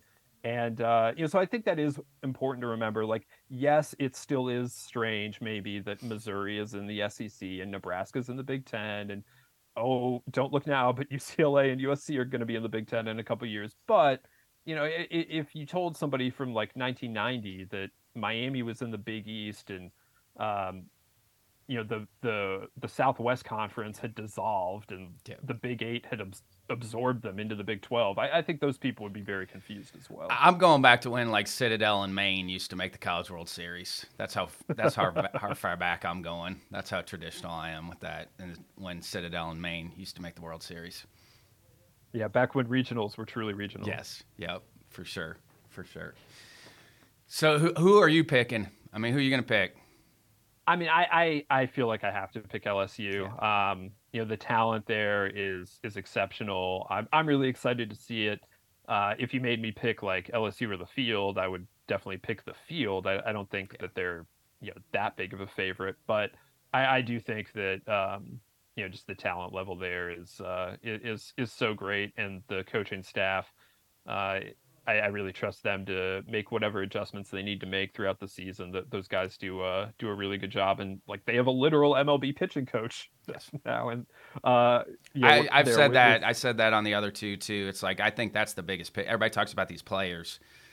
I think that might be the biggest pickup during the offseason was was Wes Johnson now being the pitching coach at LSU. I mean, Jay Johnson does an incredible job both at staff building. You know, he's and had to do it recruiting. I mean, you look at the now. there's a reason those two at the top with Tony Vitello and and and Coach Johnson. Like, there's a reason those programs are doing what they're doing because those guys are elite recruiters also. Absolutely. And Jay's an incredible hitting coach too, but Yes. but the way he builds his staff, I mean, I, that that can't be overlooked and he's just done a really good job at it at Arizona at uh, and and now at LSU and uh, to add Wes Johnson, who again, I can't emphasize this enough, a year ago was preparing for spring training with the Twins. Um, like now he's he's going to be in the dugout there like you know working with these guys day after day and and I I think that's a you know, Jason Kelly is a great pitching coach as well, but uh, you know, it, it's just a little different when you're bringing a guy in with uh, with Wes's experience. Yeah. Yeah, for sure. You know, when will you look to maybe adjust the top 25? Because I don't do it. Like, I'm always intrigued, like your process. You know, are you going to let a couple weekends play out here before anything happens? Or do you look that first weekend and maybe make an adjustment? How, how, what's Uh, your process? We'll, we'll have a new update that first weekend. Now we do try and really throughout February, really until anyone starts conference play. I would say like you kind of have to prove to me that like I was wrong Yeah. the first time to make uh, massive changes, and you know I. We we just spend so much time looking at this and evaluating it that and baseball is such a weird game, especially when you're playing it in February, uncertain weather, travel, all the rest of it uh, you can't overreact to the first weekend or to any one weekend throughout the season. But the reality is that they play games on the field. We have to react to what actually happens on the field. It can't just be what's what's in my mind or what the computers are, are telling us or, or whatever. Like they, they do play the games on the field. So yeah, after uh, after the first week, we'll uh, we'll have a new top twenty five, and I'm sure a lot of people will be mad about it. That's, uh, that's Any, how it works. anybody kind of nipping to get in that, that, that were tough calls that, that aren't in the top 25? I mean, there are always tough calls, no matter how many teams you would you would put in. There's always a there's always a tough cut line there, and um, you know, I, I think a school like Mississippi State, which just has so much new, um, you know, I, I they're just really hard to evaluate. Texas, like the entire lineup is new. Basically, they have two returning starters offensively. Um, th- those two schools were were really tough to to keep out because I I really like the talent level uh, at, at both places, but um, you know th- th- those were those were definitely two of the ones that we were considering that, that did not make it. But al- also, I, I should throw in UConn uh, and UCSB. Um, you know that both of those schools lost a lot of talent from really really good teams a year ago, but you know what? UConn's probably going to win the Big East again this year, and UCSB's probably going to win the Big West, and they're probably going to win like 40 games. And I just really trust those programs to keep on keeping on, and um, you know they're top 25 type programs. So for them not to be in the top 25 right now, like that, that was a little tough for me as well. Yeah, those are two programs that that nobody really talks about a lot, and then you look at the end of the year, like, oh yeah, we should have maybe been talking about them a little bit more. Nobody won more games last year than UConn except for Tennessee. Like nobody won And I love games. Coach Penders too. I do. It, it, and and you look at the team that made a super regional last year that was a win away from Omaha. It wasn't their most talented team. Like the last time they made super regionals, they had George Springer, they had Matt Barnes. Like those are like George Springer is one of the best players in the big leagues over the last decade, and you know Matt Barnes, incredible player as well. And those weren't the only standout stars on those teams. I don't think last year's team, no disrespect to any of those players, but I don't think there was a George Springer on that team last year, and yet still one win away from Omaha. It, it was uh, it was just a really really good team that um, you know played well the the whole season long, and uh, when they got into the tournament, they were ready to go. Now, selfishly, the last two years, I'm like two years ago, Norby's at East Carolina, and then last year, Neto's at Campbell. Uh, are there other hitters? I, know Honeycutt at UNC, but is there anybody else I need to bear down on? Because I felt like those were the two best hitters in the country the last two years, so I got spoiled being able to watch those two. Yeah, I mean, Honeycutt is, uh, you know, I've seen an early version of our 2024 draft ranks, which are in the process of being updated. You'll probably find them on baseballamerica.com soon. Honeycutt might be number one on that list. So, uh, the in the 23 class, you know, there's some good players in your neck of the woods, but I don't know that you're going to see anyone quite that good. Uh, Their bat to ball skills were ridiculous, and you look yeah, what they did. The, yeah. I mean, they both got up to Double A quick. You know, Norby had almost, I think, 30 home runs last year, and, and Neto hit, I think, over like 320 in Double A last year. And, and, the thing about Honeycutt, as good as he is, is that if you're if you if you that's the kind of player you want, just the the hit ability, bat to ball skills, that's Vance is not your guy for that. Yeah, like there's there's a lot of swing and miss there. It's it, he is maybe the one of the most dynamic players in the country, but the the bat to ball skills are the the question mark right now. So, so if you had to pick the 23 draft, who's who's the first college hitter off the board, and who's the first college pitcher off the board? I mean, right now you got to go with Dylan Crews and Chase Dollander. Um, you know, I I think Dollander is, as long as he stays healthy, I, I think that there's a there's kind of a gap between him and the rest of the pitchers in terms of prospect status and you know there are other good prospecty pitchers out there, but I just that that guy is incredible. That that is what you would if you could draw up a a, pro, a pitching prospect. Like I, I think Chase Dollander is what you draw. Um, Dylan Crews right now is definitely at the the front of the line, probably at the front of the line for the whole draft. But he has real competition. I think Wyatt Langford at Florida is, um, you know, right there, not not too far off Crews, and I'm sure you could find people that like him more even and Jacob Gonzalez uh, has a lot of, of buzz. I mean, if you can take a shortstop, um, obviously some teams are, are going to feel like they, they want that over uh, even a center fielder, just the positional value you can put on a guy that, that you think can play shortstop every day in the big leagues and, and hit the way Jacob Gonzalez does. I, I could certainly understand why a team would be uh, would be into him at, at as the highest ranked uh, college position player. Well, and with all those guys, there's track record. Record like it, it's not. I mean, there's some projection, but like their track record at the college level is ridiculous. Like they they've done it. They've done it every year. They've consistently done it. They've there's been pressure on those guys. They've handled the pressure, and you know, and Dollander for me, like I, I that's the crazy thing for me now is guys are holding their velocity for an extended period of time. Like that that's the thing yes. that, that jumps out for me is is guys have really good present velocity, but they hold it for a long period of time, which you never saw that in the past. No, I mean that eh, that's uh, absolutely one of the the big changes. And as a starter, uh, you know, and Tennessee did a really good job with all of their starters last year, and they had such a deep bullpen they could do it. But you know, they they basically those guys were only going to work six innings. Uh, every once in a while, somebody would work a little bit longer if they were really nice with their pitch count. But for six innings, they went out there and they aired it out. And uh, if Chase Dollander is going to do that for six, uh, it makes it really tough on batters. And uh, just the stuff and the angle and the spin rate. I mean, he's got it all. And um, you know, it's uh, facing him on a Friday night is is not an easy thing for any anyone to do. Giddy up! You're gonna have your hands full he's one of those guys too. Like as a coach, where you're watching the opposing pitcher go just play catch. Like you go watch him play long toss, and you're like, ah, we're gonna have our hands full tonight.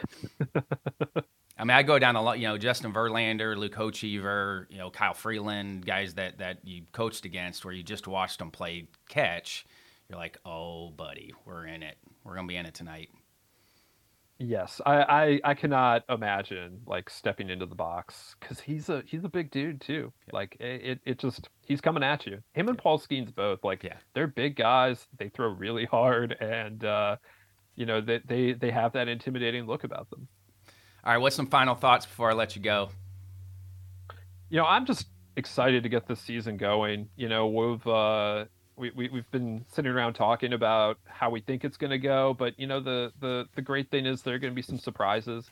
Uh, whether it's a some mid major making a, a super regionals run, or or you know maybe you know last year nobody was talking about Tennessee as a team that was going to win 50 plus games and be the number one overall seed, and you know that was one of the the biggest things in in the sport not only last year but in the last few years so i'm just excited to see like what that's going to be this year yeah, that you know Tennessee, I'm I'm intrigued because you know two years ago they go to the World Series, they they weren't themselves at the World Series. Then last year they lose in the Super. I'm just uh, you know I'd like to see them just kind of continue to make those adjustments, but that's that's what I'm watching for, and you know that the type of energy that they play with, that's extremely hard to sustain for for that long of a period.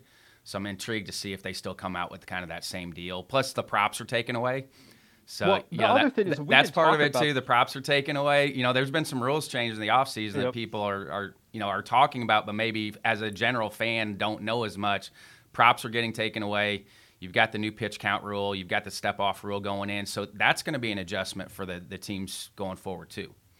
It, it will be. We didn't really talk about Tennessee much, but the they lost some real not only dudes in terms of on-field performance like Trey Lipscomb might have you know he was he was exceptional last year, and you know the first round pick and and uh and, and all sorts of things. But they also lost, you know, in, in losing Drew, Drew Gilbert and Trey Lipscomb and you know all the many other guys that they lost, Luc Lipcius, uh, they lost guys that were real leaders on that team. And that's a really hard thing for people outside the program to evaluate what that's going to mean for a team going forward so we can look at Tennessee and say like, well, their whole rotation's back. They have the deepest, best pitching staff in the country. If you want to drop that on them, uh, and like, I trust them that they're going to score a bunch of runs again because they've always scored a bunch of runs under Tony Vitello.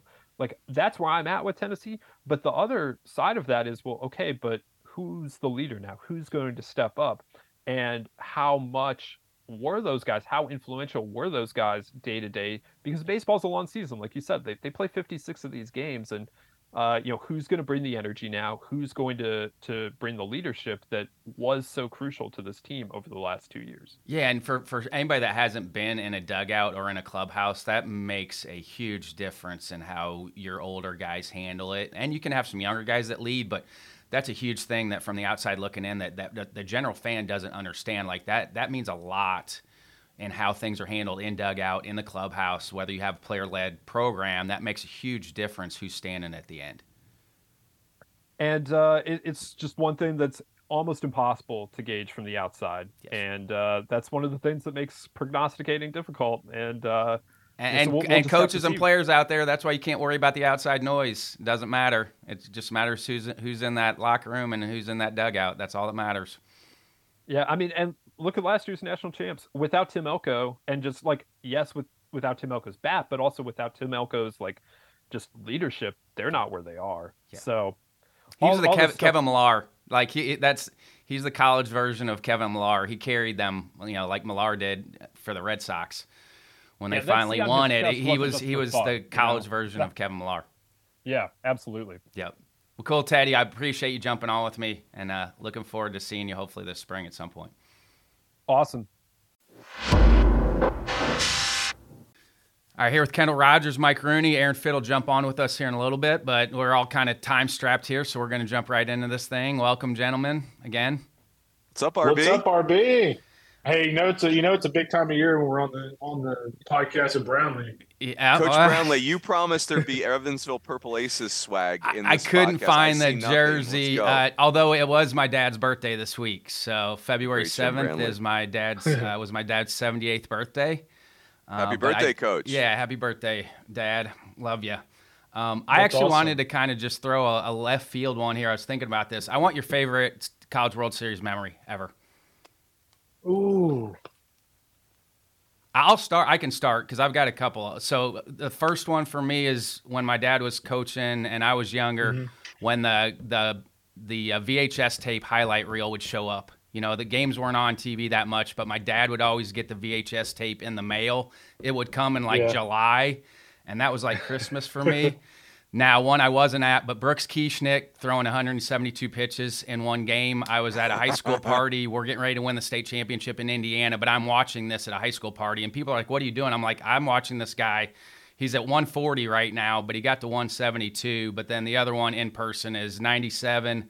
I worked the Yes Clinic with my dad Rosenblatt, uh, the NCAA tournament. But that one, Kyle Peterson is at Stanford. It was Ron Polk's last year at Mississippi State.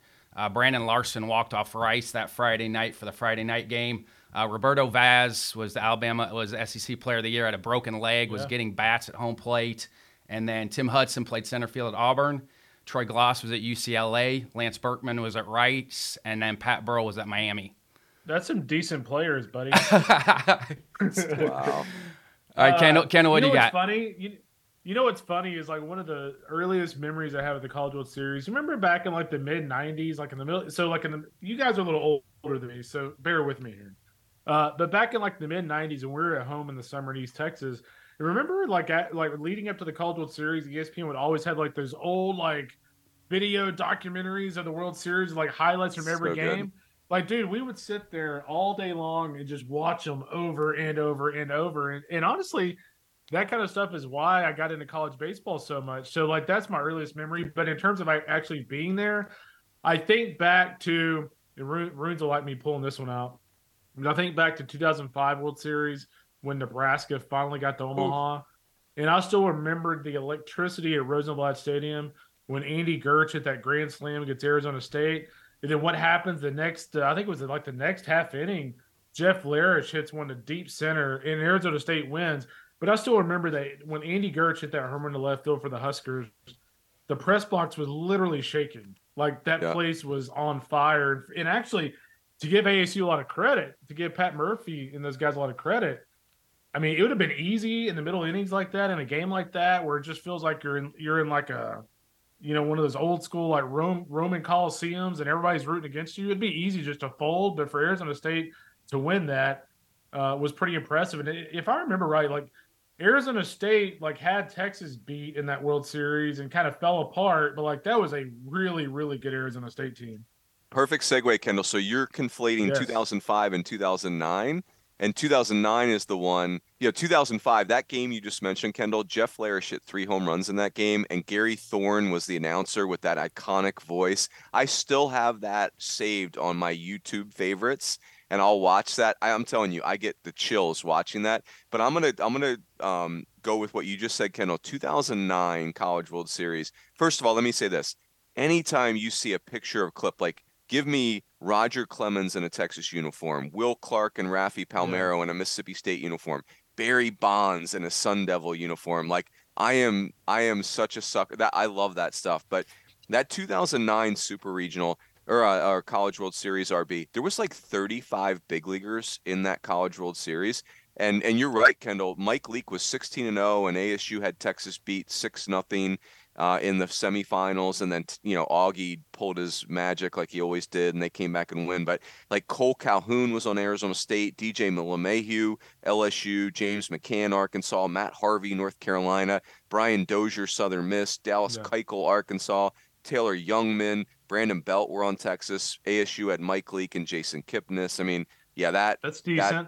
yeah that World Series was bonkers. And then you and then you have uh, speaking of the ABC, you have Nolan Kane on the back end for LSU is a really Yeah, heck yeah, let's go, Coach Kane. Got to give our coaches some love. and kind of how I why I brought that up too, because I was thinking last night with with the transfer rule going away with NIL, are we going back to those days where we may not see as many mid majors make it to Omaha anymore?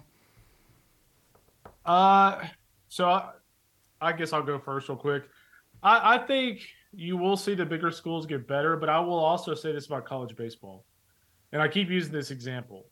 But I think back to last year when you look at Kennesaw State, you think about a guy like Josh Hatcher who left Mississippi State because he wasn't going to be a starter this past year. He goes to Kennesaw, becomes one of the best players in college baseball. It's over four. I think we hit over 400 for the Owls last year. And so I think the thing about college baseball is a yeah, some of these schools may stockpile talent, but like they have talent too, and those kids have to go somewhere. And B, I think just think college baseball is a lot different than it was 20 years ago. Like there's so many programs out there with premier facilities. You think about the job that Justin Haire and Campbell have done, and you look at their facility. I mean, it's just as good as as most of the Big Ten, probably better than most of the Big Ten. It's just as good as probably half of the ACC. And so, like, whereas programs like Campbell and that did not have those kind of facilities back then, did not have that kind of pitch, that's not the case anymore. So I think, like, in theory, I guess because of this, yeah, it may be more power oriented, but you could also argue the other direction because of 11 7 and because there's a lot more schools out there that are putting money into college baseball. So, in a very political way, which Rins will tell you, I'm very political. I'm kind of really like 50 50 on it, but I, but I do lean like the power schools getting better and better. Well, and Kendall, Texas State has something cooking too, right? Yeah, I mean, well, perfect example. So you bring up the transfer portal. You think about Levi Wells, yeah, and you know, like he would be Texas Tech's ace for sure right now, like not even close. And now he's an All American. Was one of the big reasons why Texas State got to regional final last year. Uh, you think about Jamie Hitt, Oklahoma. They lose their whole week in rotation. Jamie Hitt transfers from Texas Tech. He's going to be probably their Friday starter. So yeah, I mean, it, it does open kind of a, a, a, new world, so to speak, to where you know if you click with one of these guys, uh, whether you're a mid major or a power, it could it could pay some massive dividends. And I, I would add to that, RB, that the yeah the portal is a two way street, just like Kendall's saying. And so, you know, certainly the power schools have the advantage, but they can't they can only put nine guys on the field. They can't put more than nine on the field and kids want to play. I would say the other thing too that's interesting is the NCAA tournament is a small sample size where anything can happen. This is another reason why I'm really passionate about the 32 hosts idea, where it becomes very much like the basketball tournament, where you know, like I don't know, like can can St. Peter's of college baseball win a regional right now? Where you got to win three games in one weekend. That's pretty tough. But could they win two games in a weekend? Oh heck yeah! Like I so anyway. Um, I I think uh, it's a very fair question, but I, I like Kendall. I'm optimistic. And, and Runes, back to you. I mean, outside of Stanford, you know, and I, I, think Stanford's got a legitimate chance of, of winning that thing. Who else on the West Coast? I know the West Coast doesn't always get maybe some of the love early on, but outside of Stanford, and you can talk about Stanford as well, out there on yes. the West Coast. Stanford's the best roster on the West Coast. It's not close. I mean, they're, they're Stanford's on a roll. You know, it, it's easy to forget. Stanford's hosted five straight regionals. I mean, David Esquer has got this thing rolling out there. Um, UCLA, it's so ironic. UCLA has not been back to Omaha since 2013. And, you know, John Savage is committed to we're going to recruit freshmen, we're going to play freshmen. They are not doing the portal. And uh, and so that's, you know, like that's contrarian. But I do I think I think UCLA they invested in that freshman class last year. These kids are really good players and they're a year older. I think UCLA is very viable. You know, UC Santa Barbara and Gonzaga are the programs on the West Coast that have really separated themselves at the mid-major level. Um, I think I would give you San Diego is kind of on the come with Brock Ungricht, but um, Gonzaga and UCSB are resetting their rosters a little bit this year, so I don't. They're not who they were last year. But on the West Coast, I think the Big West is going to be a free for all. It's going to be fun. Um, but I, you know, hey, you, you nailed it. Like Stanford and UCLA are that those are the two teams you got to start with on the West. And Stanford's been to two World Series in a row, and then yep. and they got it going. Got it going. And Louisville's another talent. program in the top 25 that doesn't hasn't done a lot with the portal either. Yeah, yeah, it's yeah, I they're fighting got it. I think that's going to have to change. I mean, I think if you, you know, if you look at Louisville on paper right now, like offensively, you're buying stock, right? But like if you look at, let's say Louisville's week in rotation compared to some of the other elite teams around the country, it's not really close on paper. And so UCLA is fine for now, but will they be fine in three or four years if they don't utilize the portal at all? So it's gonna be it's gonna be interesting. Uh, you know, Arizona. What speaking of, I guess you can call it West Coast. Speaking of the West, like Arizona is another team for me. When you look at some of the position players they have, like Tony Bullard, Chase Davis, certainly some swing and miss, but obviously huge power. Uh, but anytime you have a guy like TJ Nichols with an electric arm who has been a little bit, you know, up and down, kind of a roller coaster ride. But I mean, he's one of those guys that Runes has seen him great. I've seen him great. If he clicks, I mean, he could be one of the top seven or eight pitchers in college baseball. And the coaching changes in the Pac-12 RB significant. You know, like I think Yeah. the the early returns on Willie Bloomquist and Chip Hale have been exciting. Andy Stankiewicz at SC, Jason Kelly at UW. I mean, the league is surging in that regard. And, and that was my question too. Like the the Yeah. I, I everybody talks about the players that that switched programs. There's a lot of coaches that switched programs here in the last two years too. So, what type of effect is that going to have? Where you have Link Jarrett at FSU? There, I mean, there's been a lot of those. Dan Fitzgerald at Kansas. There's been a ton of coaching changes as well, and even like a guy like Wes Johnson now at LSU. Everybody talks about LSU's players, but that's a big pickup for them as well. Yeah, and, and you know, I kind of look at Florida State as like one of those programs that that could be like the A and M of last year. You know, and I and I hate to like put that expectation on somebody, but you know, I think everybody's going to look around and go, "Oh, okay, who's going to be the A and M of, of this year?" Where you know they get a new coach, all of a sudden they get a couple of additions, or a couple of guys step up, and all of a sudden they're an Omaha team. And I think Florida State could be that team. I mean, I think when you look at Link Jarrett and the job he's done offensively, like to me, that's probably their question mark because I think if you look at their their pitching you know, Wyatt Crowell, you look at Jack, you know, the, uh, Baumeister kid, uh, Carson Montgomery. Those are all those are those are all big arms. Crowell certainly a, a well accomplished pitcher, but those other two guys are kind of high upside pitchers. And if Chuck Ristano can get those two dialed in, like Florida State could absolutely be an A and M type of team from the that A and M ones last year. So I think everyone kind of goes into the season going, "Hey, who who can be that slosh slash A and M this year?" I think Florida State could be that. I don't know if Washington can be that, but I do think Washington, speaking of the West Coast, is going to be going to be much improved. I think you know they ended last year. People kind of forget that you know they split with Lindsey Meggs, but like they actually played pretty well at the end of last year. Mhm. I think Kiefer Lord is going to make a really big impact that week in rotation, and, and certainly with their with their lineup top to bottom. You know, again, if you're buying stock on a West Coast lineup, you would certainly buy stock in the Huskies. RB, on behalf of the ABCA, I think you need to sit down with Jim Schlossnagle and Link Jarrett and just tell them, hey, boys, let's slow down. You're making this coaching thing look way too easy. Like, let's just kind of calm it down. No, a little bit. I'm glad. I, I want everybody to have success when they show up. right. Like I, being in it for as long as I was, I want everybody to win every game they That's ever right. coach. It's Well too said. Look at this guy. He's such a see. I'm the hater of all teams. Brownlee's like the lover of all teams. I am. Well, you know, Runes and I are the same. Like I love everybody just on that Yeah. piece. And and by the way, A and M just would they raise like sixty million more dollars to to and they don't need to redo their facility. I was just there this fall, the uh, Barnstormers event. Yeah, they they don't need to what, redo it. It's beautiful. Yeah, they put like 40 million into it like a decade ago or so, and now they're they're going to put in 60 more million. So just a just a hundred million dollars into a baseball park. So yeah, it's going to be wouldn't interesting. I, I would like to get Schloss's take on some of these new uh, pace of play rules, considering how long A&M's at bats were last year. I was going to ask you guys that too. How much you think Oof. that's going to affect uh, teams out of the shoot with the step off rule changing, with the the clock with runners on? How much that's going to affect teams Uh, early on? I'll, I will let Runes pr- pretty much have uh, have uh, the stage here because he is a former coach. But I will say this very quickly. Um, I was talking to a couple of coaches yesterday that said it's going to have a massive impact on some games.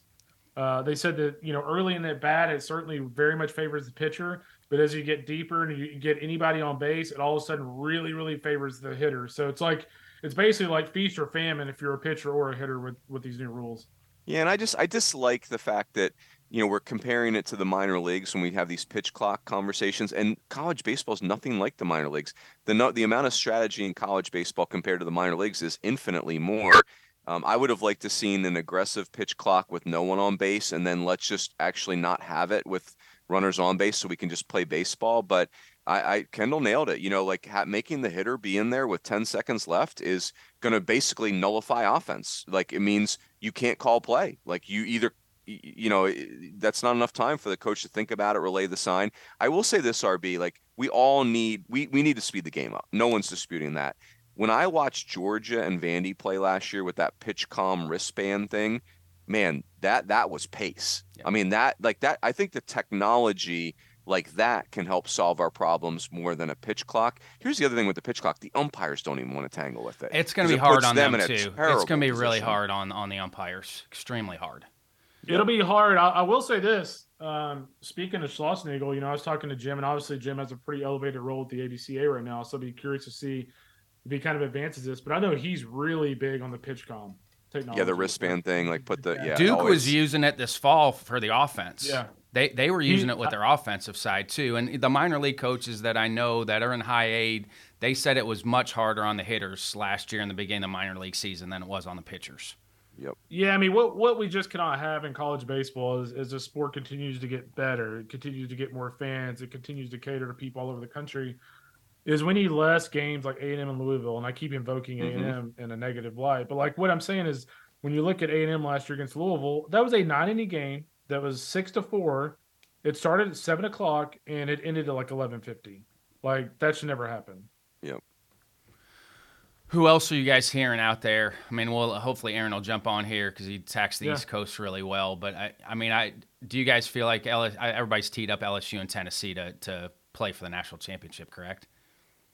I think they're just fun. You know, like I think I think the SC like LSU and Tennessee, I'm curious Kendall's take, but it was pretty easy to start your rankings conversation there, right? Like they're just but I think what's really fun about LSU and Tennessee is more than just how good their teams are. It's just how inflamed their programs are. Like the fan bases Yeah. are lathered up, the teams are lathered up. Um, you know, like they're not sneaking up on anybody. I I've said this a million times. Tennessee in 2022 was one of the best things to happen to college baseball in 25 years. I mean, it average fans got excited about college baseball because of that. I think LSU's going to have a similar impact. Um, so I mean, but you know that league is just nuts. I mean, if you can survive the SEC, you can win the national title. N- But Runes, did it also help college baseball as well that Notre Dame beat Tennessee to go to the World Oh Series? heck yeah! Yeah.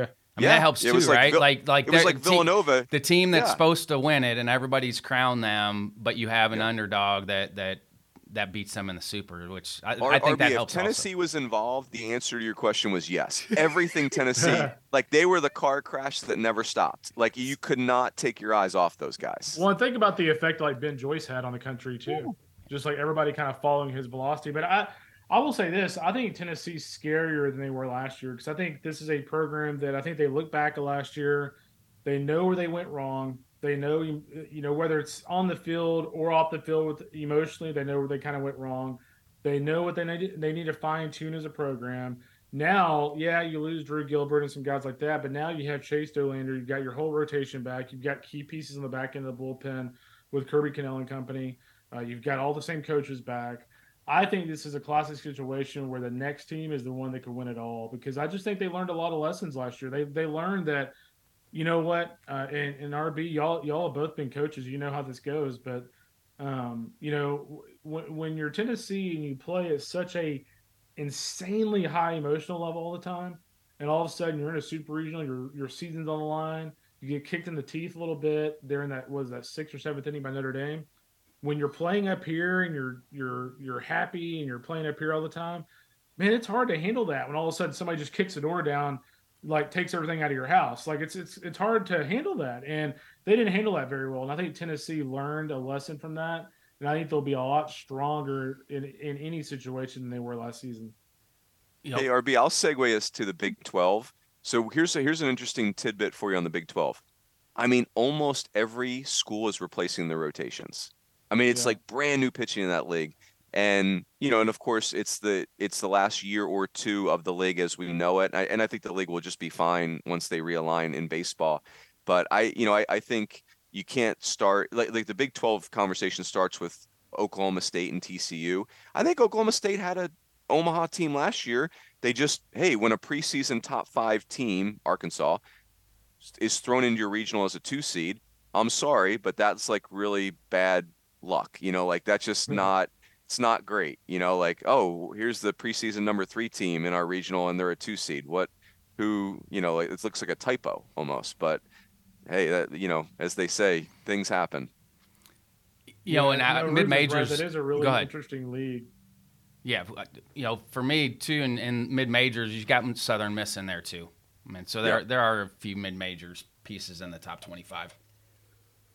Yeah, and I, I would say that you know that that's fascinating. I, I'll kind of segue into the Sun Belt real quick.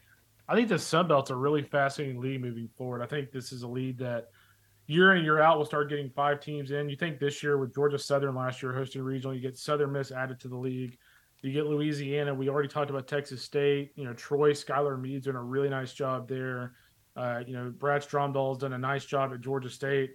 Just top to bottom, this league is going to be really good in the future. And, and I just hope from a real, realignment perspective, they can kind of keep the pieces together for you know the long term. Like let's hope they can keep these pieces together for a decade because you know this is suddenly a quote unquote mid major league that I think now in college baseball is is a power league, especially at the top. Yeah, they're they're like the old American or the old American. Like they're like the American five, six years ago, but on steroids. Like the American was this new league with eight teams or getting four teams in the tournament every year. Southern misses that with 16 teams. And yeah. so, you know, no offense to the Big Ten, but I could see the Sun Belt getting more regional teams into the Big Ten on a consistent basis if the Big Ten's not careful. Yeah. Yeah, and what's what helps these team twos guys is uh, the fact that uh, where they're located from midweek standpoint. Like if you're Troy, you're playing Alabama, Auburn, uh, and teams like that in midweek. And I, and I forgot to mention South Al. I mean, South Al's in that discussion too with all these teams. But you know, you're playing those teams. If you're if you're uh, Louisiana, you're playing LSU, Tulane, Houston, so on, and and Texas State's playing Texas and Texas A&M. They have a just kind of an inherent advantage over a lot of these quote unquote upper mid majors in the sense that they can really bolster their RPI in the midweek, and that's going to make their their RPI all like in their in their conference as a whole in the weekend be even better. I mean, what are you guys looking for here early with some of the early action? I mean, obviously, Texas. There's a lot going on in Texas early in there. Yeah, I mean, I think for me, I think when you look at opening weekend, we just talked about Oklahoma State. We talked about, uh, you know, Arkansas briefly. You know, Texas. You know, speaking of Texas, uh, that's an interesting team this year. You're talking about a program that lost Troy Tulowitzki as their hitting coach. They lost Sean Allen, uh, who was strangely uh, let go. But um, you know, he went to Ohio State. That's a good staff over there, by the way, at Ohio State now. Oh, a great. Um, Bill Mosiello. I'll say this. If I was just with them in the fall. Team to be a lot better than what you expect. Keep an eye on Ohio State because they've got they've got an excellent coaching staff. The thing about Moses, he's going to get the absolute most out of those dudes. Like that's just the way he rolls, and he'll he'll let you hear about it. You know, we've we've all clashed with Mo at some point. So yeah, no, keep an eye on those guys. But like Texas for me is just really like I have no idea what to expect. I think that when you look at their their young players with guys like you know Jared Thomas and Jalen Flores, I think they're going to make a big impact. But you know, Runes and I've had this discussion before, but I just look at their weekend rotation outside of Lucas Gordon. I go, am I really believing in Zane Morehouse and like Charlie Hurley to be like a big time Big 12 weekend rotation? I'm not so sure about that. Yeah, and RB, you had asked what are we looking for early. So so I'll give you two thoughts. One is I heard Davis David Pierce interviewed again recently, and he talked about, you know, Texas has been to Omaha three of the last four years. Now they do have a very new roster in a lot of ways, and you know Kendall mentioned the pitching. They have a very brand new coaching staff, and that's interesting. But it's easy to forget the first weekend two years ago, 2021, Texas went to that Globe Life deal and got embarrassed. I mean, they got run off the field three times. Yeah. Like guys are considering quitting baseball that weekend. You know, like it was not good. and they and lost a series South Carolina last year too. Yeah, right. So yep. thing, you know, sometimes things um, in the in the early going can be a little bit tricky. But I would say, like for me, selfishly in Arizona, you know, we're gonna have Tennessee out here for that MLB four tournament. Um, you know, I, I just think the thing about Tennessee is that pitching staff reminds me of the Braves in the '90s. Like come on with Dollander and Beam and Burns. Is it right? similar come to on. Rice's like, staff? I mean that. Yeah. Oh, for sure it is. It's three first round picks, right? Yeah. Kendall. Great, like I mean, great, those those are three first round picks. Yeah. I mean, it, it, reminds me of when Rice had their their three guys going. Yep. And Aardsma on the back, by the way. Nobody yeah. wants to talk no, about. by Dave, the way, David Aardsma is pretty about, good on the back end of that. Yeah, he was good. And and now they now by the way, Tennessee has Cannon Sewell and the Andrew Lindsey kid from Charlotte that throws a bazillion. But um, uh, you mentioned you were asking about mid majors. Grand Canyon, very interesting. Now, Andy Stankiewicz is gone. Greg Wallace is in. Greg Wallace is great, but his first time as a head coach. You know, Jacob Wilson's to be a first rounder. They got two legit dudes on the front end David, uh, Daniel Avitia, and then also Connor Markl. So Grand Canyon's plucky. You know, like they're, they're, um, don't don't be shocked if they give Tennessee a real headache that opening weekend. Yeah, I mean that opening weekend for Tennessee guys isn't easy. I mean, you think about Arizona opening day against T.J. Nichols.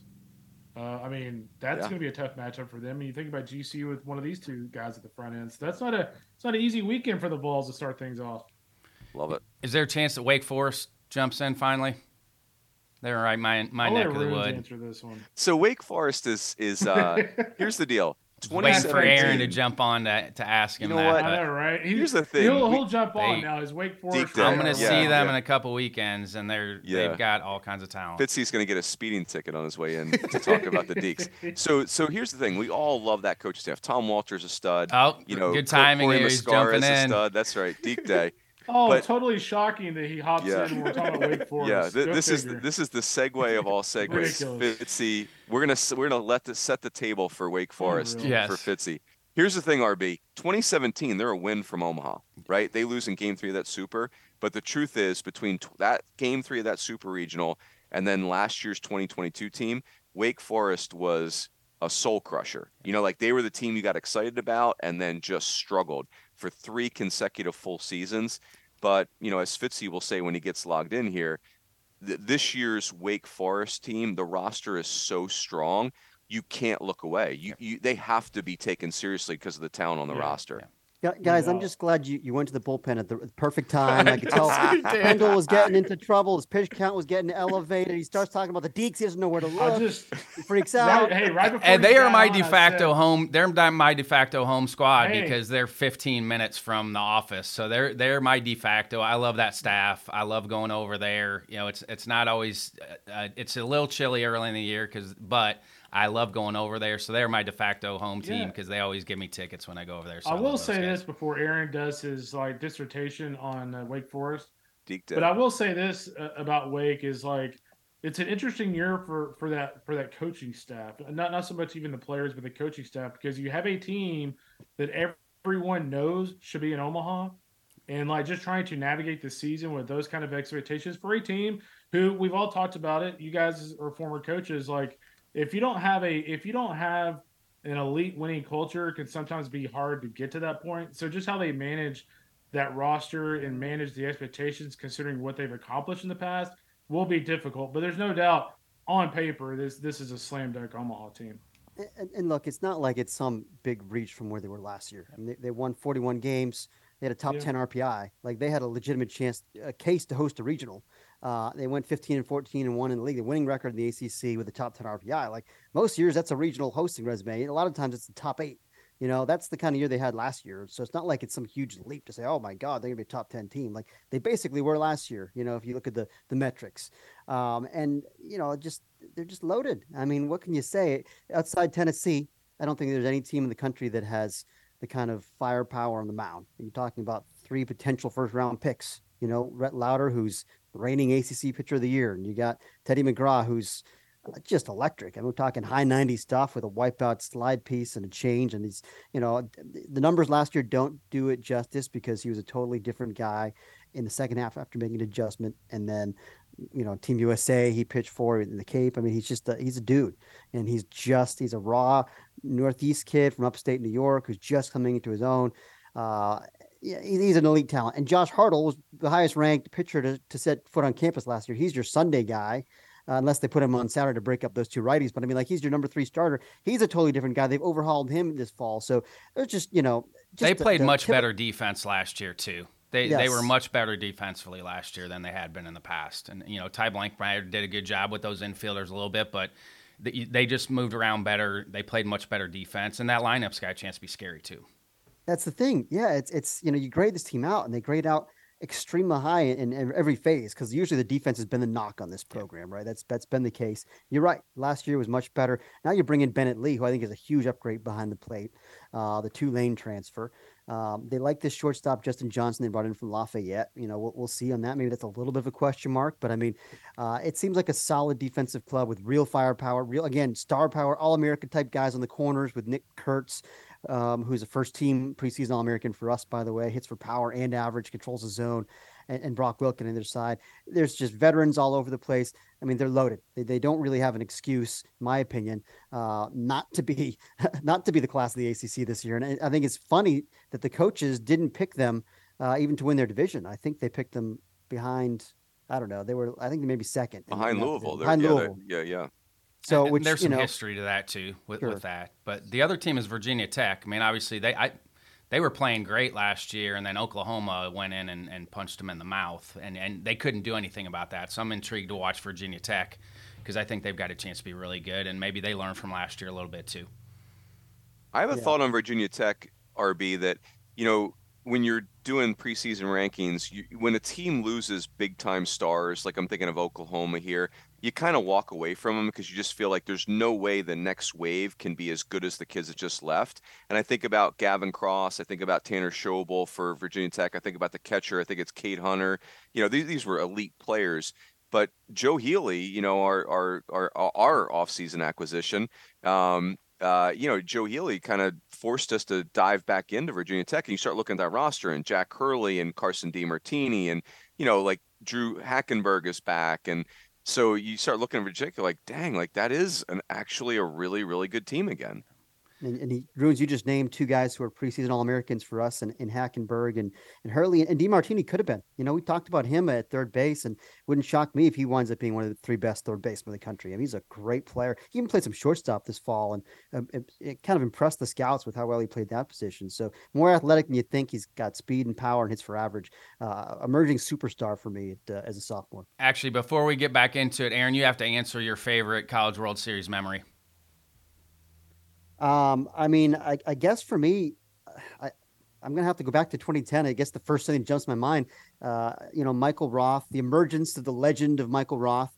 Um, you know, this guy that I won't say we wouldn't, we hadn't heard of, but he was a situational lefty. You know, that they call upon. I think that game in particular, uh, the do or die game, where they they they call on him to start um, against Clemson, and he goes the distance. Right? I don't know if it was a two hitter or some crazy thing. Yeah. I mean, that was that was the game to me that that that uh, you know, and it was at Rosenblatt last year. Rosenblatt they go on to win the College World Series. I mean that that World Series to me, even though it was bittersweet and it, it hurt the end of Rosenblatt, um, it was still magical, you know, and and uh, it provided all the theater that I think that that place deserved. It was incredible World Series, and that South Carolina team was so special. Loved those group of kids, um, and uh, and so that's kind of the moment I think about. Are they back? Is South Carolina back? I mean, they worked through some injuries. They're back. You're just you're just feeding me, you know, fastball down the middle here. You're just like right in my wheelhouse, coach. Yeah, can you spend But something? I love that RB? staff. I mean, I, gonna be again, I, four for four with three and Kendall and bombs I talked about. It. I do love most of the staffs that we have in college baseball, but obviously Mark Well, Kingston coached with if my you- dad at Illinois State, so there, Yeah. there's some history. Mike Current was there with my dad at Illinois State, so there's some history there with those guys. It's really it's really interesting because I think we would all agree that like Mark Kingston's a really good coach. If you I mean if you look at every step of the way in his career, he's been a very good coach. So it's been odd. And granted, they, they did get to a super regional was a couple years ago against Arkansas.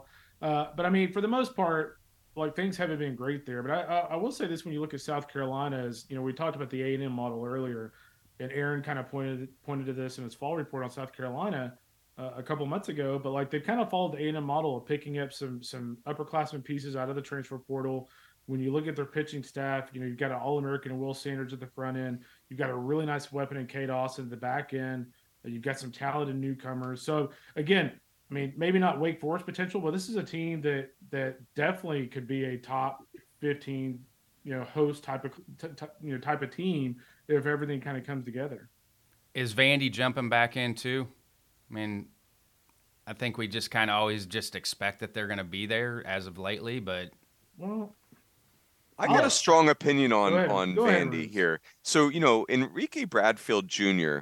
We we talked about this a, a month ago. RB, like if if Enrique Bradfield Jr. hits 15 home runs. By the way, he hit eight last year, and he steals 60 bags.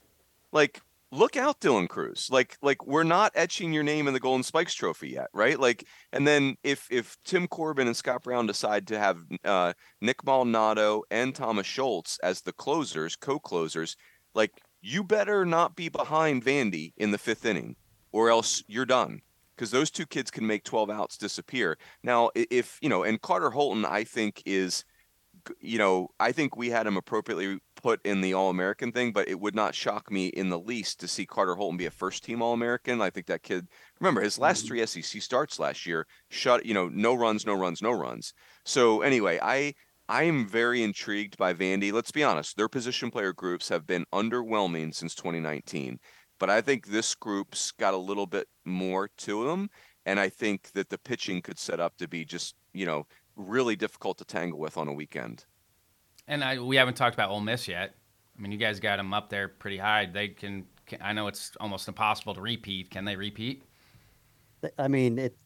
They got a chance. You know, there's a reason we got them ranked in the top five. I mean, I, I walked away uh, this fall after going into Oxford, thinking, "Hey, wait a minute." You know, again, like like like Coach Rooney said, you, you lose all the stars, the Tim Elkos and the Kevin Grahams and all these these players. Doug, you know, uh, they're two years removed now from Doug Nikhazy, but like all these guys that were household names there. Uh, you know, Justin Bench and Dunhurst, and like you think, oh well, you know, surely they'll, t- they'll take a step back, but boy, I don't think they are. I mean, it's it's uh, you got you know you got a new catcher waiting in the wings, Calvin Harris, who I think is going to step right in and be one of the best catchers in the country. So like that that position is solved. You still have one of the best shortstops in the country with Jacob Gonzalez.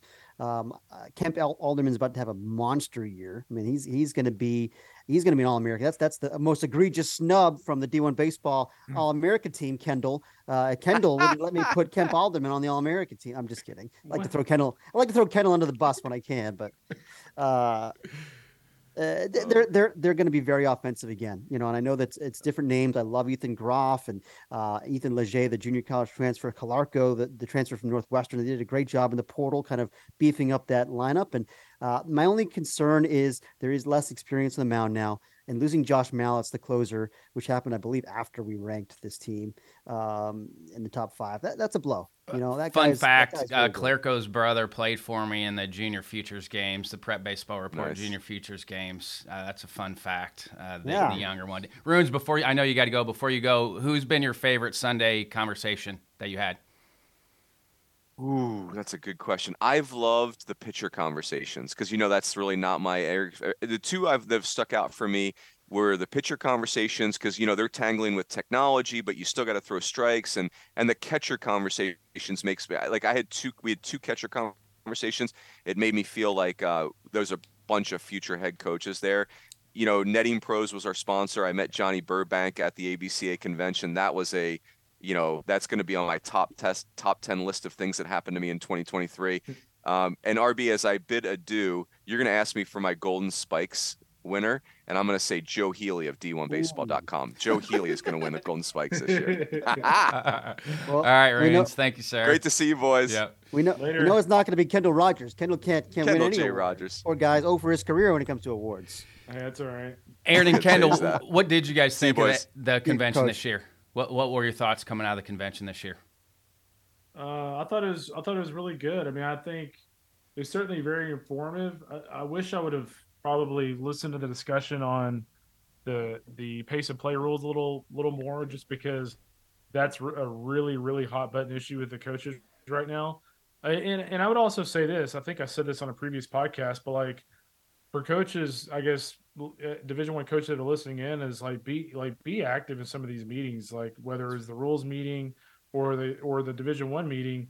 Like nobody got up and spoke but i can tell you right now i've gotten calls from multiple coaches since then complaining about stuff and it's just like if you have something to say like be be vocal about it at the abca but i thought it was an awesome uh, event as usual, man. It was it was terrific. And and I would stand up, like even though I was kind of a nobody at that yeah. point, I still would would stand up and voice my opinion on things on on what's best for for college baseball. And that's like if you have an issue, like get up, talk, say, hey, yeah. this is what we feel like is best for college baseball.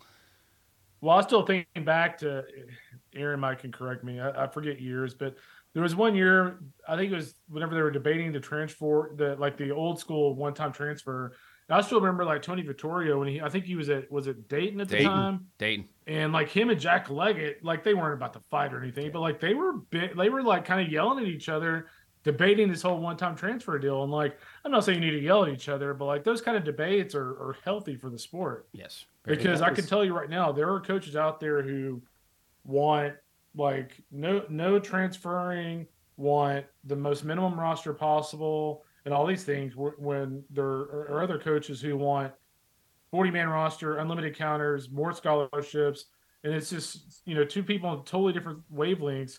Like, I think it's important to kind of talk because you, you know, it's kind of one of those things like you, you learn a lot by just listening. And I think, I think the more guys can talk at those meetings, I think, I think other coaches might learn something they otherwise would have never learned. Aaron, who else out there? I mean, obviously, North Carolina is in the top 25. Maryland. Yeah. Um, I mean, there are uh, some programs that have been really good here the last few years, and yeah. you know, North Carolina is going to have some firepower back. Yeah, yeah. We, we can talk about. I don't know who you guys talked about already. We so, haven't. Uh, We you can haven't. feed me. Okay. Yeah. I mean, Car- focus on the Carolinas area. That that's the Sure. area we really didn't focus on. Yeah, I mean, North Carolina is is once again. It feels like Mhm. uh, very offensive. They were scary down the stretch last year. You know, when they went on that that torrid run. Um, I mean, boy, they could they could hit for a ton of power and speed, and it was uh, it was it was kind of a wrecking ball. You know, and y most of those guys are back. You know, obviously Vance Honeycutt's one of the best players in the country. I mean, power, speed. He could be a could be the first 35 35 guy i don't know like he's, he's he was close to 30 30 last year um i mean it's you know 20 was it 29 steals 25 home runs or vice versa it, was- it was i mean he's he's, a, he's an awesome dynamic player but mac horvath kind of sneaky like could be a 2020 guy he he's he, he steals bases and hits for power and alberto osuna has power and uh, I, I really like the defensive personnel up the middle with, with like a tomas frick and a colby wilkerson these kind of veteran guys uh, in addition to Honeycutt, who's just, in my opinion, the best defensive center fielder in the country. Period. Um, you know, Bradfield, know, Crews, there's some really good ones out there. Honeycutt's the best, so they're going to play great defense. I think they're actually deeper on the mound. They have, uh, you still got your kind of workhorse veteran Max Carlson guy at the front, but I like some of the uh, emerging pieces. The Dalton Pence coming off a redshirt year, left-hander, looked great this fall. Connor Bovair, power arm, second year now after transferring to Siena. I could see him having a, a big step forward now that he kind of is familiar with the ACC. Got a great, great arm. Uh, anyway, there's just it feels like last year it was a little bit of, of smoke and mirrors with the pitching staff, and that way it was almost like East Carolina, where it's like um, you know, kind of held it together. You know, mixing a lot of mixing and matching. And East Carolina, another team that it just feels like they're much better on the mound. They're more stable. They're going to get more length out of their rotation this year. Um, we'll see if, if they stick with the plan to, to leave Carter Spivey in the rotation. You know, guy that was the, the conference pitcher of the year last year as a reliever. Um, I mean, he's been extended. He could work multiple innings, but he was actually really good in the postseason when they when they started him. But um, you know, if they leave him as their Friday guy, uh, eats up a lot of innings. I feel like they've got the pieces in the bullpen to make that work. Um, and Josh Groves, maybe a Trey Yesavage could be, you know, workhorse six, seven inning guys with power stuff. So uh, East Carolina last year felt like the, the offense was their strength, like North Carolina. And both those teams I feel like are much better in the mound. Um, Pirates maybe less potent offensively, but still plenty of veteran guys there. They're going to play defense like they always do. Uh, but it feels like this year for, for East Carolina, it's it's more of a pitching strength. I'm really excited about those two teams facing off early in the season. I think it's week two. Uh, that and Campbell too. You got East Carolina Yeah. and Campbell are going to square off like that. I, you and I, I love being in this area now because especially Yeah. the midweek stuff and, and all the other stuff you have going on. Yeah. Who was the the best team you saw this fall? Like coming away was like okay, or or, or were there like two or three where it's like ah kind of neck and neck? Yeah, so I mean, you know, we talked about Ole Miss. That was certainly on my short list. Um, Oklahoma State and Arkansas. I made a trip out that way. I like both those teams. They're both in our top ten. Um, I would say out of the teams I saw, because I didn't see some of the teams at the top of our rankings. Um, those were probably the three. I mean, I actually didn't say Wake Forest either this fall, which is a, which is a crime, a crime. Uh, but yeah, but you know what well you're going to get out of them. Kind of know what you're going to get with their guys. That's right. Kendall, Kendall, what 50 about you? Wins. Yeah, Aaron, Aaron, you liked Oklahoma a lot too, right? Yeah. Even though we didn't have them ranked preseason, you liked their club. sleeper club for me, like they were for you last year. I, I that team, I think, is just going to be super fun to watch with all the the speed and uh, And don't the- count that coaching staff out either. I mean, I- we Yep. have so many good coaching staffs, but that, that coaching staff's going to get everything they, they can out of out of their team. the real deal. Can I can I be really cliche? Yes. Uh, the best team I saw in the fall was LSU. Yes. I would And, hope. hey, in all seriousness, like I think the second pitch I saw in my first fall scrimmage, Dylan Crews hit a home run, hit a line drive like a, just an absolute missile over left field wall. Tommy White hit two home runs, like it was a clinic. I I I think my main takeaway from that though was the fact that, you know, we've talked so much already in this pod about personalities in the program. And I thought when you looked at LSU in that scrimmage, granted it was the middle of the fall, like that was a very business-like approach. It was a very dialed-in team, and it seemed like a really close team. And so, I think in the fall, if you're seeing those kind of hallmarks, like that, that's big going in the spring. So they were they were the best team I saw. Uh, obviously, A and M was really good. I think the you know keep an eye on Nathan Dettmer. He was a guy that when I saw him this fall, he was up to 97, uh, 98 with his fastball last year. He would bump 95, but for the most part, it was 90, 94.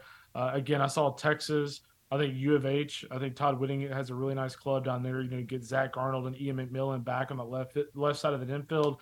Uh, and keep an eye on Matt Deggs' club at Louisiana, Carson Roccaforte. That's a name that, you know, guys like Aaron and myself and you know, uh, but he is going to be a household name in college baseball this year. He's an electric player.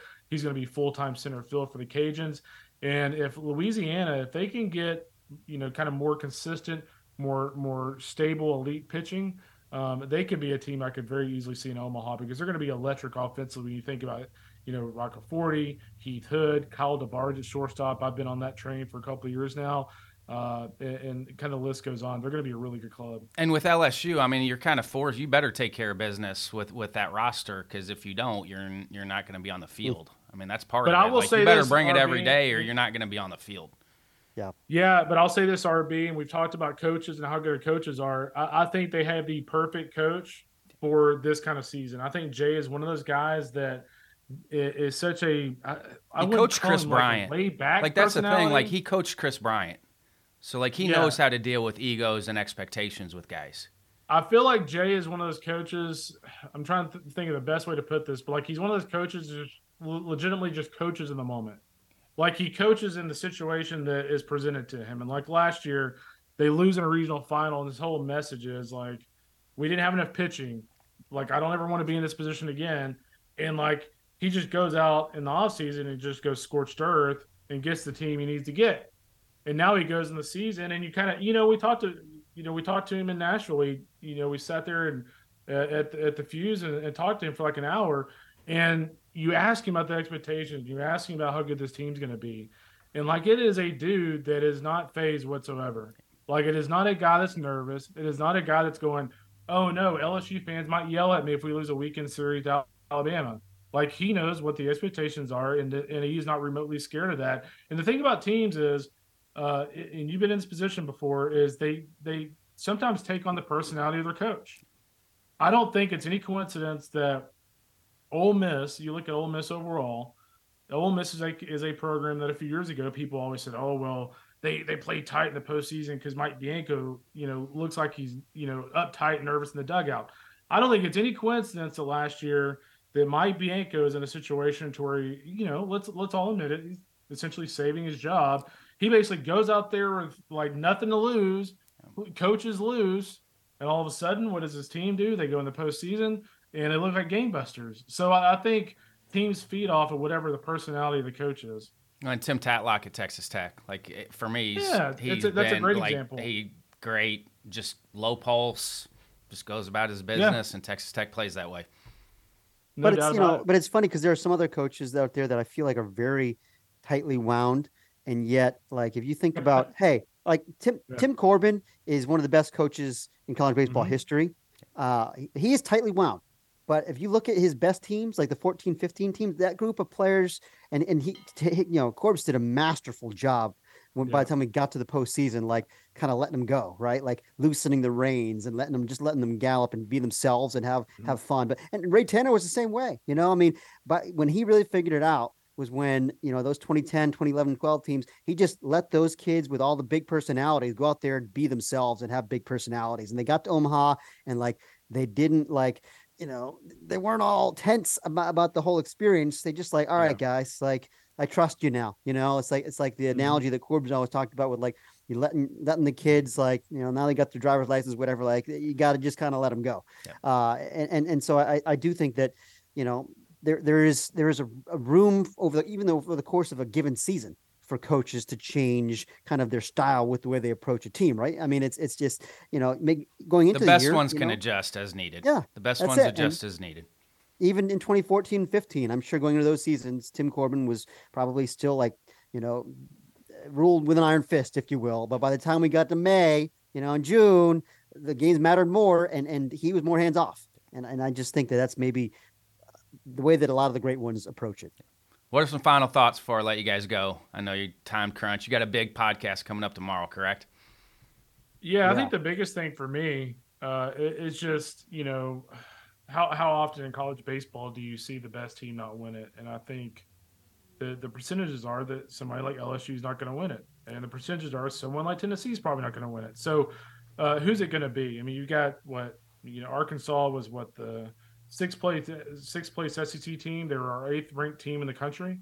So, you know, is it out of the SEC? Is it somebody like Wake Forest the, out of the ACC? I, I still think there's going to be some teams emerge. I still I still look at Florida State as a club that I know you know Aaron, myself, and Runes all looked at pretty extensively in our top 25 discussions. I still think that's a team for me that when you look at the rotation and you look at the the impact that Link Jarrett has on offenses, that's a club that I think at the end of the year we could look at and go, man, I can't believe we didn't rank them. And, and so I'll be very curious to see just how all these schools with coaching changes do. Keep an eye on UW out on the West Coast, though. I think Jason Kelly uh, has has some really premier talent on the front of that rotation. And I, again, I think they're going to hit. Keep an eye on UW. That's a, that's my sleeper in the Pac-12. Aaron, who you got? Yeah, yeah. I mean, it, you know, Kendall's right. I mean, the, the best team, quote unquote, never wins a thing. It's the best thing about college number baseball. one, number one national seed hasn't won it all since 1999. To you know, Miami, the very first year of the uh, 64 team era. That's the only time it's happened.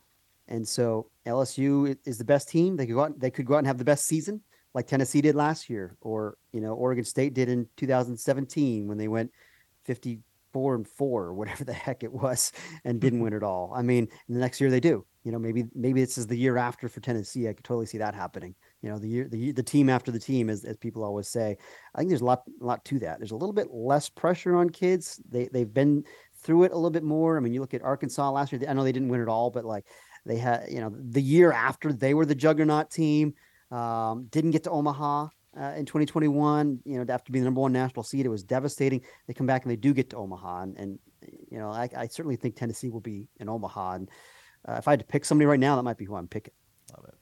What about Wake?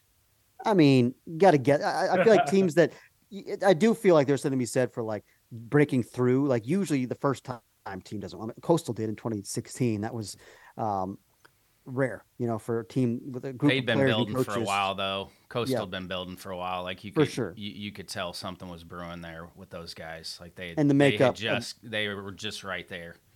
and the makeup with that group of kids too was it was it was like that 2015 um, Vanderbilt team or the or the 2010 South Carolina team. It, for me, like those are my probably my three favorite groups of players that I think I've ever covered. Uh, just from the personalities and just the there's just something special in the air with those with those with those kids. And so we got to find out who that group is this year. Who, who's that group Yeah. of group of kids that just has the magic. We'll Yep. find that's the great part about college baseball. We get Yep. to find out as we go. As always, appreciate the partnership, gentlemen. It's You good it, stuff. Keep keep up the great work. I love it, and uh, I enjoy following you guys all year. Thanks, RB. Good talking to you, man. Always a pleasure, Coach. I'll see you soon, Aaron. Huge thanks to all of our sports writers for their hard work on their previews and rankings. Give them a little grace here if they don't get it right. It's a really hard job. We have a lot of intriguing storylines to start the year. I'm really excited to see how this season plays out. The great thing about college baseball is it's probably not going to end up how anybody thinks it will. I want to wish everyone a safe and successful season. Thanks again to Jim Richardson, John Litchfield, Zach Hale, and Matt West in the ABCA office for all their help on the podcast. Feel free to reach out to me via email, rbrownlee at abca.org, Twitter, Instagram, and TikTok at Coach B underscore ABCA, or direct message me via the MyABCA app. This is Ryan Brownlee signing off for the American Baseball Coaches Association. Thanks, and leave it better for those behind you.